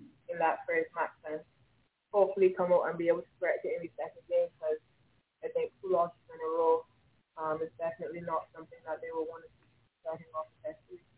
Mm-hmm. Now, Philo Wallace, your club Spartan, you're having a big meeting. I understand you're some challenges at Spartan. I was trying to sneak your president on. He says, Andrew, and you're not going to get your Mason and guest, because I heard that Spartan are having a big meeting. They don't know what it's all about. We don't have any benefits in Captain Selenio, I can assure you that. And Tony Gray, his club in Santa Cruz, they already broke. So we're going to talk about Spartan later. But what I want to ask you, Philo Wallace, what changes would you make in relation to the second test, if any at all? Well, Andrew, I think that we have to make changes for the second test match. I think our selectors need to, on the foundation, you just heard that the head curator speak about the pitch and what he's expecting his pitch to do. So our selectors need to listen and ask questions and don't walk around like they know everything. I would go for Powell and Bradford. I thought that Powell looked good in that second innings, Andrew. He's a natural opener. I was one who was totally against Sheho opening the batting. I thought Sheho could have fitted into the middle. And then we played 2 spinners on a seamer-friendly track. I don't understand how the selectors can be doing that. But I hope that they're up for review shortly and we get some new people who can obviously do the business for us a lot better. Are you suggesting, Philo, that you would fire the selectors? Is that what you're saying, Philo? Well, Andre, the selectors are up for review. I would like to know when. And I hope that new people will be installed. If it goes as pushed. Andrew, you know that Chris Silverwood is the only selector for England. You know Chris Silverwood is the only selector for England, and he said he's accepted the responsibility. Right. You know, if it's anybody to be fired, it's Chris Silverwood. People got to take responsibility for their actions, Andrew. So you're saying that if the West Indies lose the next test, you'll fire Roger Harper? Is that what you're saying, Philo? So there's going to be. I believe there's going to be analysis of the selectors. Right. And I believe that people will go up to be selected. I would like Tony Gray's name to go forward to be selected as well. Well, he has a lot of good attributes. I thought that when he was chairman of Trinidad and Tobago selected, we saw a developmental program, a developmental. But Philo, Tony Gray was fired. You know, Tony Gray was fired. You know that they fired Tony Gray. He was fired because of other reasons. So you wanted to get fired again? Average Joe. He's a good guy. I thought he was going well as chairman. I would like him to go forward for West Indies cricket. I see. I would like that. And the team play. I would go with Bradford and Powell. Right. Obviously, we don't know about Bonner and that concussion, right? And what state of he's in. Right. Mentally, we don't know if he's going to be there. I think that we could slot Tia Hope in at number 3. Hope at 3. Ross and Tia Top of Tia scored 60 and batted at number 4. Mm-hmm. We could leave him there. My thing, Andrew, is this guy called Blackwood. Right. We gave him a title called vice-captain. He said that he learned, Kohli told him to spend time at the crease. He had an interview, he said he bats like how he lives. Mm. And I don't see responsibility from this guy. Mm. I know he's played well in England and got some runs, but I don't see the responsibility from Blackwood coming as a vice-captain. I saw Darren Bravo is in St. Lucia. We are having problems. So, Philo, would you drop the vice-captain? Would you drop Blackwood? That's a straightforward question. So you're dropping Blackwood. I'm getting to it, Andrew. Oh, fair enough. I see Dan Bravo is there. Right. Well, we can slot Dan Bravo into our middle ahead of Blackwood. I believe that the selectors missed the trick by not keeping Shamar Brooks down there. Okay. He was our go-to man the last couple of tours. Even Bangladesh. Right. Okay. They said there would be no hard feelings, but something happened. But we could have had a stronger middle order. Right. The Shamar Brooks. I see you got Jabbar Hamilton down there. You don't need Jabbar Hamilton if you have Shea Hope. Shea Hope can double up and push guns to shove. Right. So I know people thought Blackwood is combative. Blackwood to me is not bringing that responsibility of that middle order. The middle order hinges on Blackwood and Chase, you know. Young Mears is young. And Mears is going to find his way. He's going to find his way into Test cricket. He realized his mistakes earlier than normal because I think he has a good head on the shoulder. What is Mears doing wrong, Philo, in his batting? What is Mears doing wrong in your view? Not getting behind the ball. Not covering his off stump. And why is that, Philo? Why is that he's not getting behind the ball? He's not covering his off stump because the present-day cricketers, Mark Ramprakash said it, they like their leg side of the ball. They think that their way is the right way. Okay. Their leg side of the ball, hit the ball to the offside. So when the ball comes back in at them, they're in no man's land and they get bowled and LBW a lot. Mm-hmm. If the young batsmen used to go back and across and let the back foot cover the off stump to pick up the line of the ball, there will be a lot better players. They'll be in line with the ball. When you're batting, you have to be in line with the ball. You have to be in the atmosphere. Robert Samuels is working with the ladies. She just came to score 100. I want to know what she's done different. She scored that 100 to before, and she started to score and then struggled. What is she doing different now that has made her score 100? Right. Philo, the question you need to ask. Philo, can I ask you something? Hold on. Can I ask a question? I'm not playing Cornwall. You're not playing Cornwall. Alzari Joseph. Right. I would like to see. No, we can't play Cornwall and chase on a seaming trap. No, I agree with that, Philo. Alzari Joseph. I think that he, coming out of England, he didn't get a lot of wickets, but I think he has learned as a cricketer here in England, and I think he should be given an opportunity against South Africa on that type of do the business for us on that pitch. He can support Roach and Jason Holder, and I would definitely see Kyle Mears put a bit more oomph in his bowling. I know he's a better bowler than what I'm seeing on television. I've always said to him I agree with that. I think I see him in Barbados. I think it needs to get him to man. And Richard, he's a strong man. Yeah, and Richard Edwards makes the point all the time that he can bowl a lot better. Just before you come in, Tony, we got several people trying to get in. Of course, Ken Husband is this wonderful. Where did you buy that headgear, Ken? This is called a fedora. It's called a fedora. Ask Philo. Ask Philo. It is known as a fedora. All right, wonderful. Right. Now, can we take a couple of calls at just after 7:30? Okay, yes, let's take a call. Hello, welcome. Good evening, Mr. Mason. Oh, how are you? I regard you. You're welcome, sir. And your esteemed panel, congratulations to Dr. Wiltshire. Good man. Panel. Thank you. It would be remiss of me if I didn't call and congratulate Desmond Haynes on his induction to the Hall of Fame.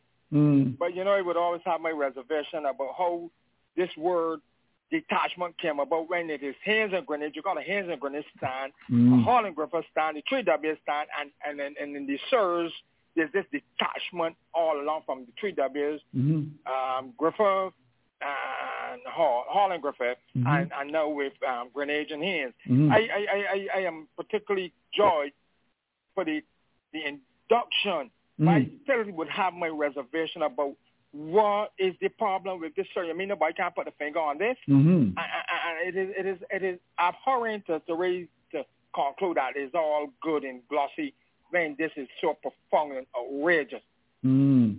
The two score together, they're a team. You're going to haul and Griffith for hands and grenades. Right. You can't get one is certain, not the other. I don't want to hear words the who in England. Get it right. Get it right. It's unacceptable. Mm-hmm. And then when you I must congratulate Philo when he said he's funny words. I am a person who can't find words easily. Mm. But when he spoke about horrendous, how they played horrendous, yes, it's descriptive in my estimation. Right. And when you look at yesterday's Monday's paper, June the 14th, and you look at page 21 of me, is it? Yeah. And look at Russell Chase up in the air. Yes. Only joined by Spanish, yes. Taking an evasive action. You could do that with Roy Federer or the same thing. No, there were hookers and pullers. Wonderful. This is really on our side. Look at Mr. Chase up in the air. Oh, Mr. Chase in the air. What a picture. Philo Wallace took that picture and sent it to the nation. And the resource is lingering there. Right. Desmond Haynes should be a consultant to forget, as I said, like Sir Gary, but 20 years ago, we would have been in a lot better position. I mean, this thing about concluding here now about grounds. What grounds? The vaccine thing's going on. You got the hands and the grenades and the Rohan Kane and the my veteran Roy Federer and that. They won't hear about no grounds. Come, let me go, man. All right. Thanks for your contribution. I regard you. I regard you equally. All right. Now, we got calls, but ladies and gentlemen, let's keep the calls tight. The question that we have, would you make any changes to the site? I've got my pen. I've got my paper. We've got, of course, Dr. Ford in his study. I think he's going to make about 25 changes. Philo Wallace wants to drop everyone, including Roger Harper. We won't ask Haley Matthews that at all. It would be very unkind. And Red Plastic Bag, of course, he's going to drop up 10 people too. And Claire McFingal and the mighty Gabby. And, of course, we've got Tony Gray, who's not going to drop anyone because he's always on the fence. So we're going to open the lines, continue. Let's take another call. Hello, welcome, Mason and Guest. To me, sir. Good night to you. Any changes to the side? And good night to your panel. Yes. That's a good show on his birthday. Yes, 60th, please, 60th. Yeah. He doesn't look like 60, though. Thank you very much. Yeah. Thank you. Mr. Mason. Yes.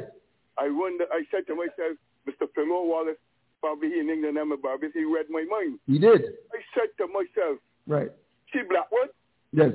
He's a passenger on that team. He's a passenger. That's a bit unkind. Bravo's a better player than him. So call it then. So you're going to drop Blackwood and bring in Bravo. Any other changes to the side? Is that the only change? Precisely, yes. Okay. And I will this year, Gabriel got to come back in. Right. Okay. Who? So you're going to bring Gabriel and drop Cornwall. Is that what you're going to do?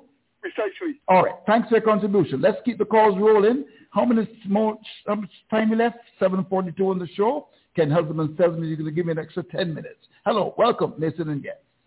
Good evening. Good evening to you. How are you, my friend? I am happy to know that the fire brigade did not have to turn up on the 26th.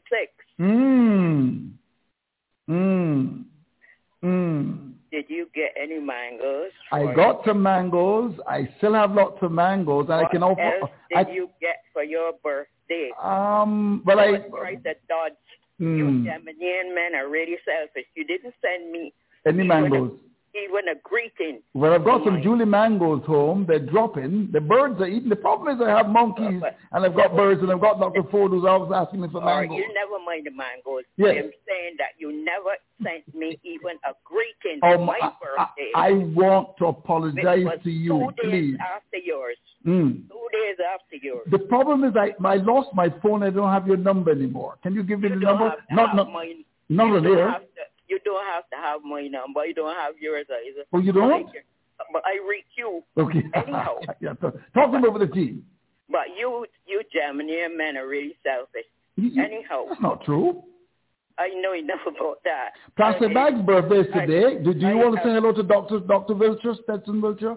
60 today. Listen, tell Dr. Wiltshire. Yes. That I am very angry. Why? About him. Why? He asked for 1 day, and now he is taking both days.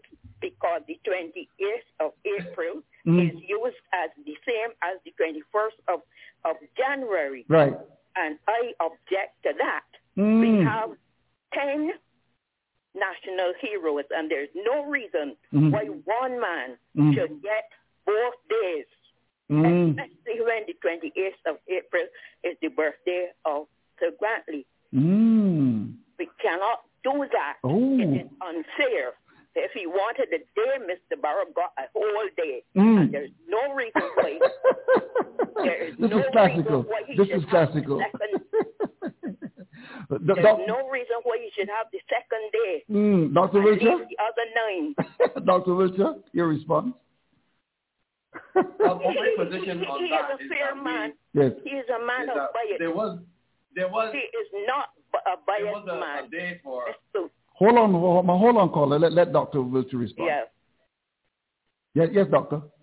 No, my thing is that, you know, we need not confuse our young people with regards to our history and our heroes. And the mere fact that there was a day allotted to Mr. Barrow before there was a Heroes Day, I believe that it would have been, a little difficult to change the day because there was going to be a Heroes Day. And that was the reasoning behind my song. I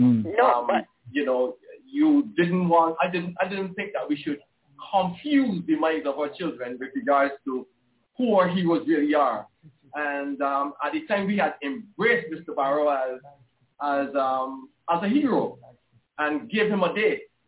And to change it, to me, would be like saying that he is no longer a hero. No.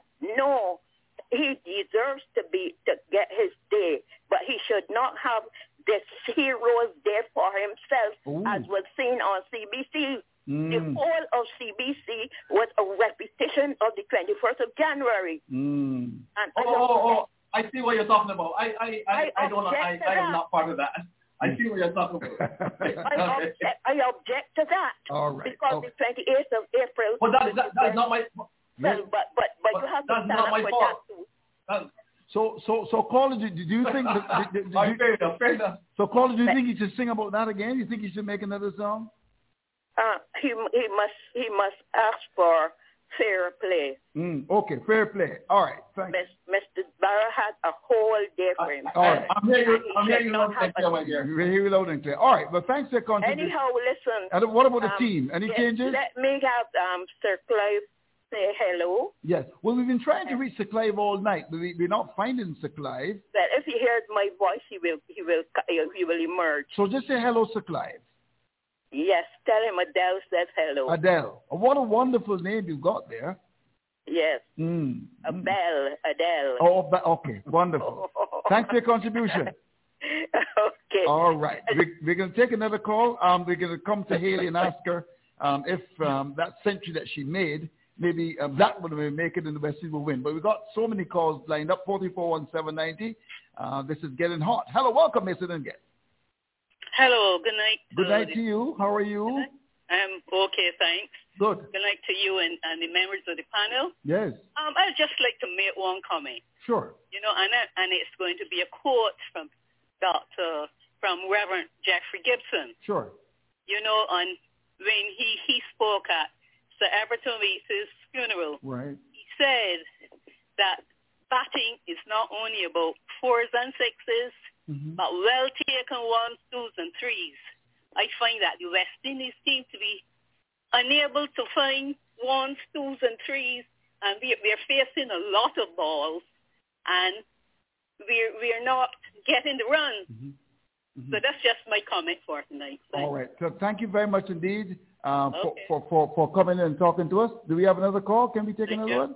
Several calls. We're going to get to Haley in a minute. Hello, welcome, Mason and Guest.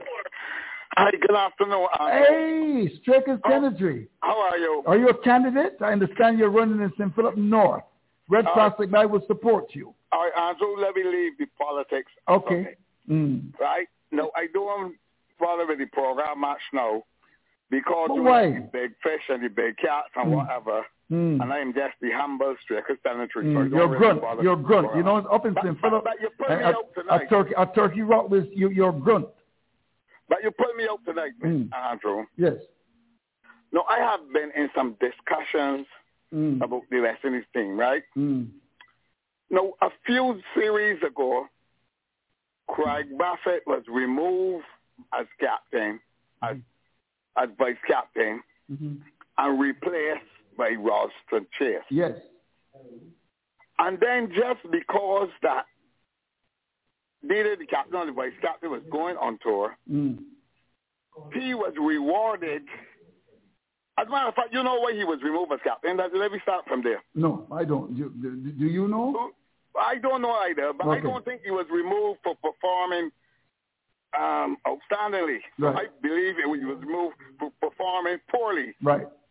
Then he was rewarded with the captaincy. And winning at 9-10 Jack is understandable. Right. But when you come to 1, 2, 3, you see the difference, and that is what I was arguing. It's all right to be up in arms over a 9-10 Jack thing, but wait till you meet 1, 2, 3. Andrew, this team looked poor. It looks poor. Only yesterday I heard somebody mention in the paper, and I was wondering if Chase is a helicopter. Yes, you know, I saw that. Everybody's got to learn to stand up and bat. Yes. Now, you're always complaining about batting first. You always complain about batting first. Now, normally, a batting captain does like to bat. So that can happen. But the bat first, South Africa bat second. And I have been in some discussions. Right. We don't hear you very well, though. Something's gone wrong with your phone. Hello? Yeah. Oh, okay. I think we lost him. I think we would have lost him, yes. All right, okay. So let's go to England now and talk to Sir Clive. So, Clive, I don't know if it's our problem or your problem, but we've been trying to get you, and it's good to have you on the line. How are you how are you tonight, Sir Clive? How are you? Well, it's morning, actually. Oh, it's morning now. I've been listening to the program since 10 o'clock. Okay, you have been. Right, all right. So I heard Mr. Ramprakash and the others. Yes, okay. Your reaction to the West Indies loss, Sir Clive? Well, I just thought probably we didn't do our homework, really. If you look at our team, we normally play 4 fast bowlers anyway. We've been playing those 4 fast bowlers for the last 4 years or more. You come to the fastest, as you say, in the West Indies, and you have a fast bowler short. We don't have... I don't think the guy Hope is the opener. We need to have 2 proper openers, right? And the point is that when the guy Powell batted in the second, he looked good for a while. You know, he looked like he was getting behind and so on, and handled things until he got the ball got him out. I don't think we have 3 spinners. Why are we playing 3 spinners? You had a new fast bowler. He needed help. He needed somebody like Alzari who can bat. You know, so you're bolstered in both areas. You have the extra bowler, and we needed him then, because I'm sure that Alzari bowler that pitch out even the second day would have given the Cox some problems. Right. The other thing I want to ask, when we have 2 test matches, why don't we play on a surface like Barbados, which is well prepared? You know, it plays very true. Only that, if you look at it, we won 99% of our test matches in Barbados. Right. Let's play on the grounds that we're successful at. And if we don't do that, you know, we can play 1-day games in those places where they don't play a lot of test cricket. So let's play in the places that where we are successful. A very good point you're making, Sir Clive. We're going to come back to you shortly. Stay with us. Haley, do you think we can rebound and win the second test match that starts on Friday? What do you think? Yeah, I think so. Obviously, it's a matter of the batter coming outside themselves a lot better. Obviously, it showed that batting was a big problem in the first game. So, yeah, it really came to that for me.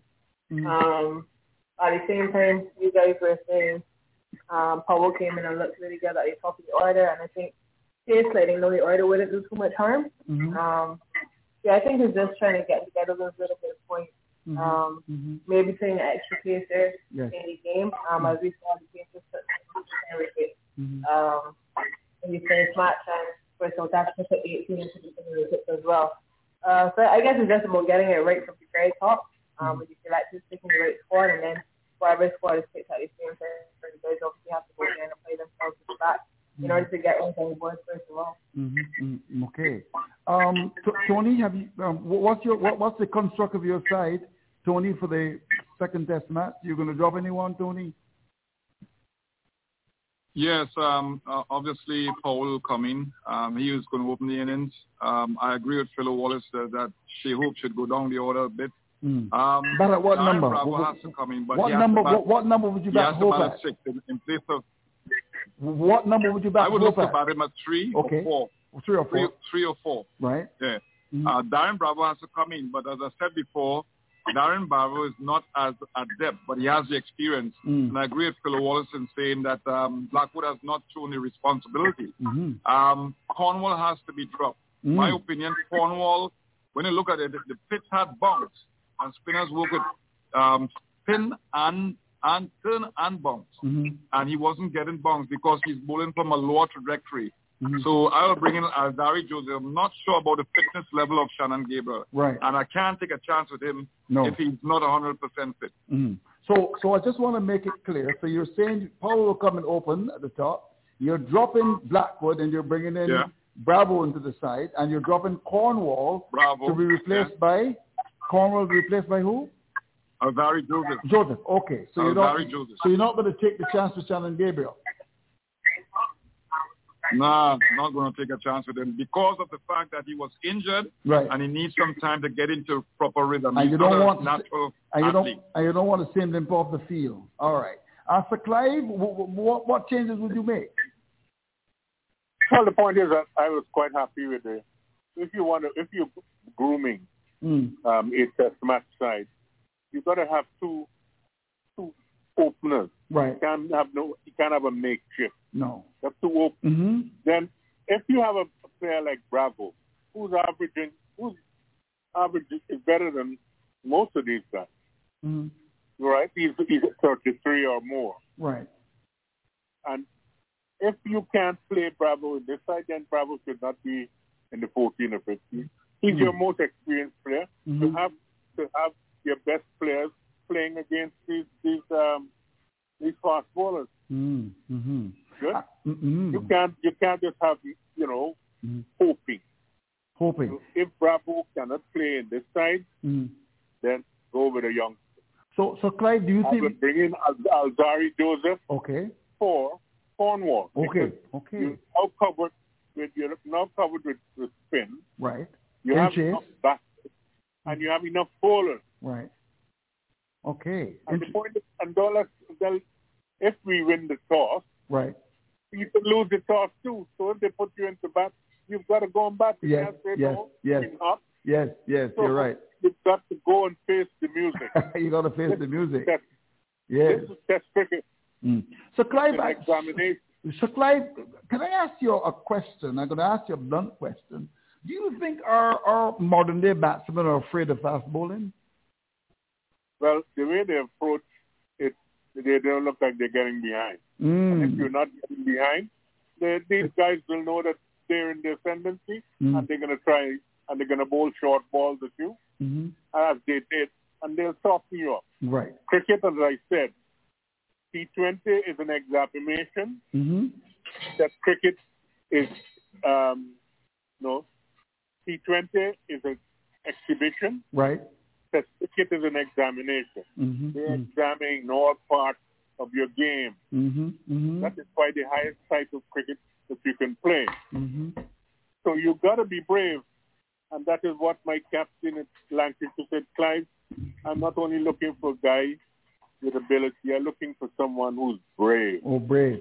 So, Clive, in your day, who would have been some of the good hookers and pullers and batsmen that really, really were very good to good fast bowling in your day when you played? We were brought up like that as youngsters. Right. We always took on the fast bowlers. Mm. Sometimes you miss and you get hit or you get caught in the boundary. Right. But the point is, after a while, so you're not afraid, and you're gonna, if they're offline, they thought that a short ball was a bad ball. Mm. Roy Frederick's brilliant.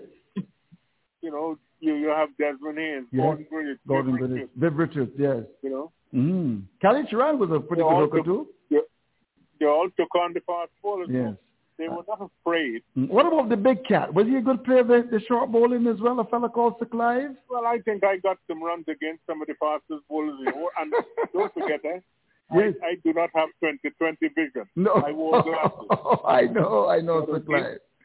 Yes. Good.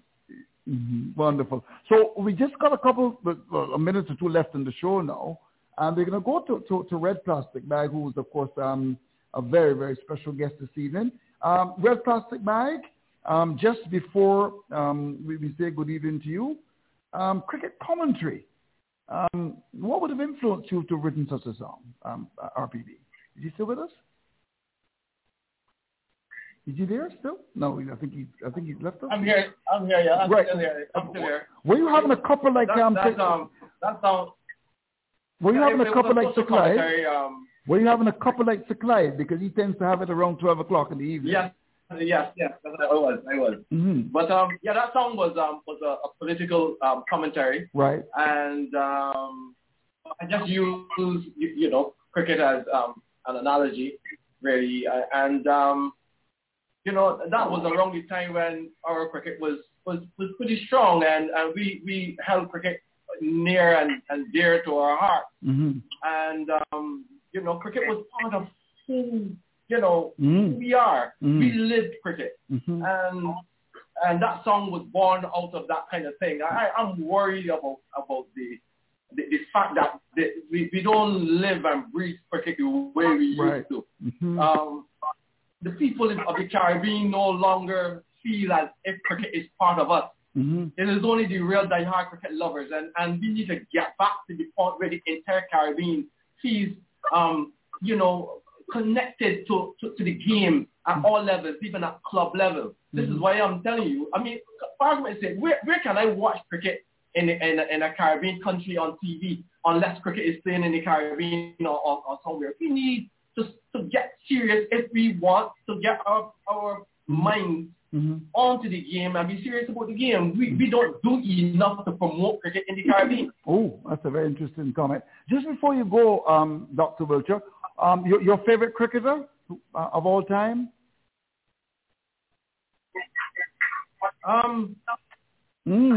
That's a really good question. I grew up in the time. One of my very first test matches that I watched, I saw Lawrence Rowe, who I always call a Christmas tree with a bat. I like that one. 302 at Kensington Oval. Yes. And he stuck in my mind, but I never really embraced a real favorite cricketer. I am a big fan of West Indies cricket. Right. I came up in a time when we had a West Indies cricket team that was filled with stars. And that's the next thing I want to speak about as well. Sure. We don't make stars of our sportsmen and women. Mm. We tend to just they do well, and we don't promote them to the point where they become real icons in the eyes of people who want to play the game. Mm-hmm. These are things that we need to be serious about. Mm. I mean, we have had some of the greatest cricketers the world has ever seen in the Caribbean, but we don't promote them that way. We don't make superstars out of them. Mm. And at the time when I made that song, I was looking at a whole lot of stars in West Indies cricket, and I believe that we need to get back to the point where we start promoting who we are, promoting the legacy of West Indies cricket, so that our young children can read and know about Clive Lloyd and and those heroes of our cricket. Mm-hmm. And that is how they're going to embrace the importance of defending that legacy. Mm-hmm. And these things are important. I am not sure that we're there right now. Mm-hmm. Well, we just got another couple of seconds left in the show. Philo, I know you can't do anything in 10 seconds, but you can do it in 11. We've got certainly the second test match coming up. I've been naughty as usual. Tell me, do you think we can rebound and win the second test and draw the series? Philo Wallace, talk to me. Andrew, after that beaten the first test match, it's going to call for a total team effort, total team with capital T's to really beat South Africa in that second test match. When you look at it, we didn't tick a lot of boxes. Right. I got a half century. That's the Robson case. And it's going to take a Herculean effort for us to really beat. What about Jaden Seals? I mean, was he a positive? Was Jaden Seals a positive? I'm happy that he was given the opportunity. I'm not a big fan of leapfrogging cricketers, but obviously he's been given the opportunity and to pick up 3 wickets in the first innings, but he went for some runs at the back end. He fall on to the end of Creighton Decott's back, and I think that he would get better. But I agree with Sir Clive that we need to hunt in pairs. Right. And there should be Alzari Joseph next to him. I know Shemar Holder is hurt, but we need to get him back on the park as well. There's Dion Harding down there. Keep these guys in. Right. Keep these guys there if you want them. Like, for us to beat South Africa, Andrew, we have to play 6 solid games. All right. They're going to come to us again. They're going to run at us. I've been there, and they're not going to ease up. They're not. Right. Well, the music in the background tells us that it's time for us to go. Sir Clive, in 15 seconds, West Indies versus a very, very strong South Africa side. Do you think we can pick it up and win? Well, the point is if we get the right team and we get the spirit that is needed, that's what you need. Mm-hmm. Fight. You have to go out there and put your life on the line. That's what it's all about. We are playing at home. Mm-hmm. We should be able to be up there. And as I said, I like the word ascendancy. The people will come at us hard, but it's that cricket. Right. And the last word with you, Haley Matthews. You got 30 seconds. Tell us, what do you think? I think, like Philo said, it's going to be a very, very hard task, especially after these first games, to be honest. But I mean, it's a game of cricket. Anything can happen. I think, like you said, it's going to be a complete team effort. South Africa is really going to have to go there on first half. Same as the bowlers. South Africa is not going to be a walkover team. And then I guess we'll see how it goes and hopefully it's more in our favor. Indeed. Well, thank you very much indeed, Red Plastic Bag. It was an absolute pleasure having you on our show this evening. A Bayfield man like myself, and I really want to say how much we appreciate you in Bayfield, of course, and of course, you're a man of character from Mason Town in Bayfield, where you were born, to Mason Hall Street in the nation's capital. And we all know that men of wealth are envied, men of power feared, men of genius are admired, but like Red Plastic Bag, only men of character are trusted. We knight you as a real Caribbean ideal. I want to thank you for coming to the show, and it's only appropriate that we end with a wonderful song. Thank you very much.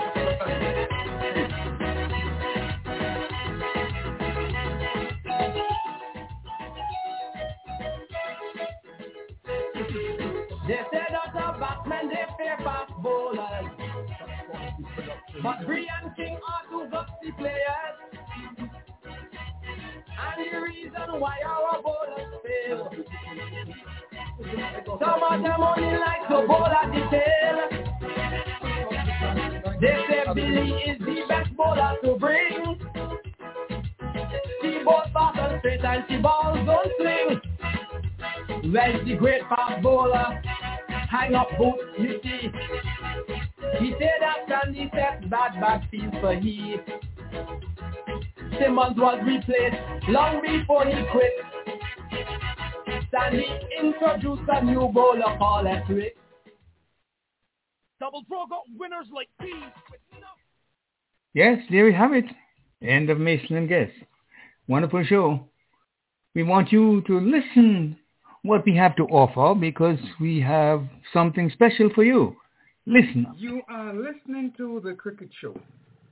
Join us each Saturday morning from 9 until 12 noon to hear the Saturday morning entertainment episode. And on Sundays, from 6 to 9 p.m. Eastern Standard Time, to be a part of the cricket show. To join the show, call 1-515-605-9850. The number again is 1-515-605-9850. Enjoy the remainder of the show. Yes, and with that said, I say good night and thanks for those who listened and those who will come and retrieve the episode in our show.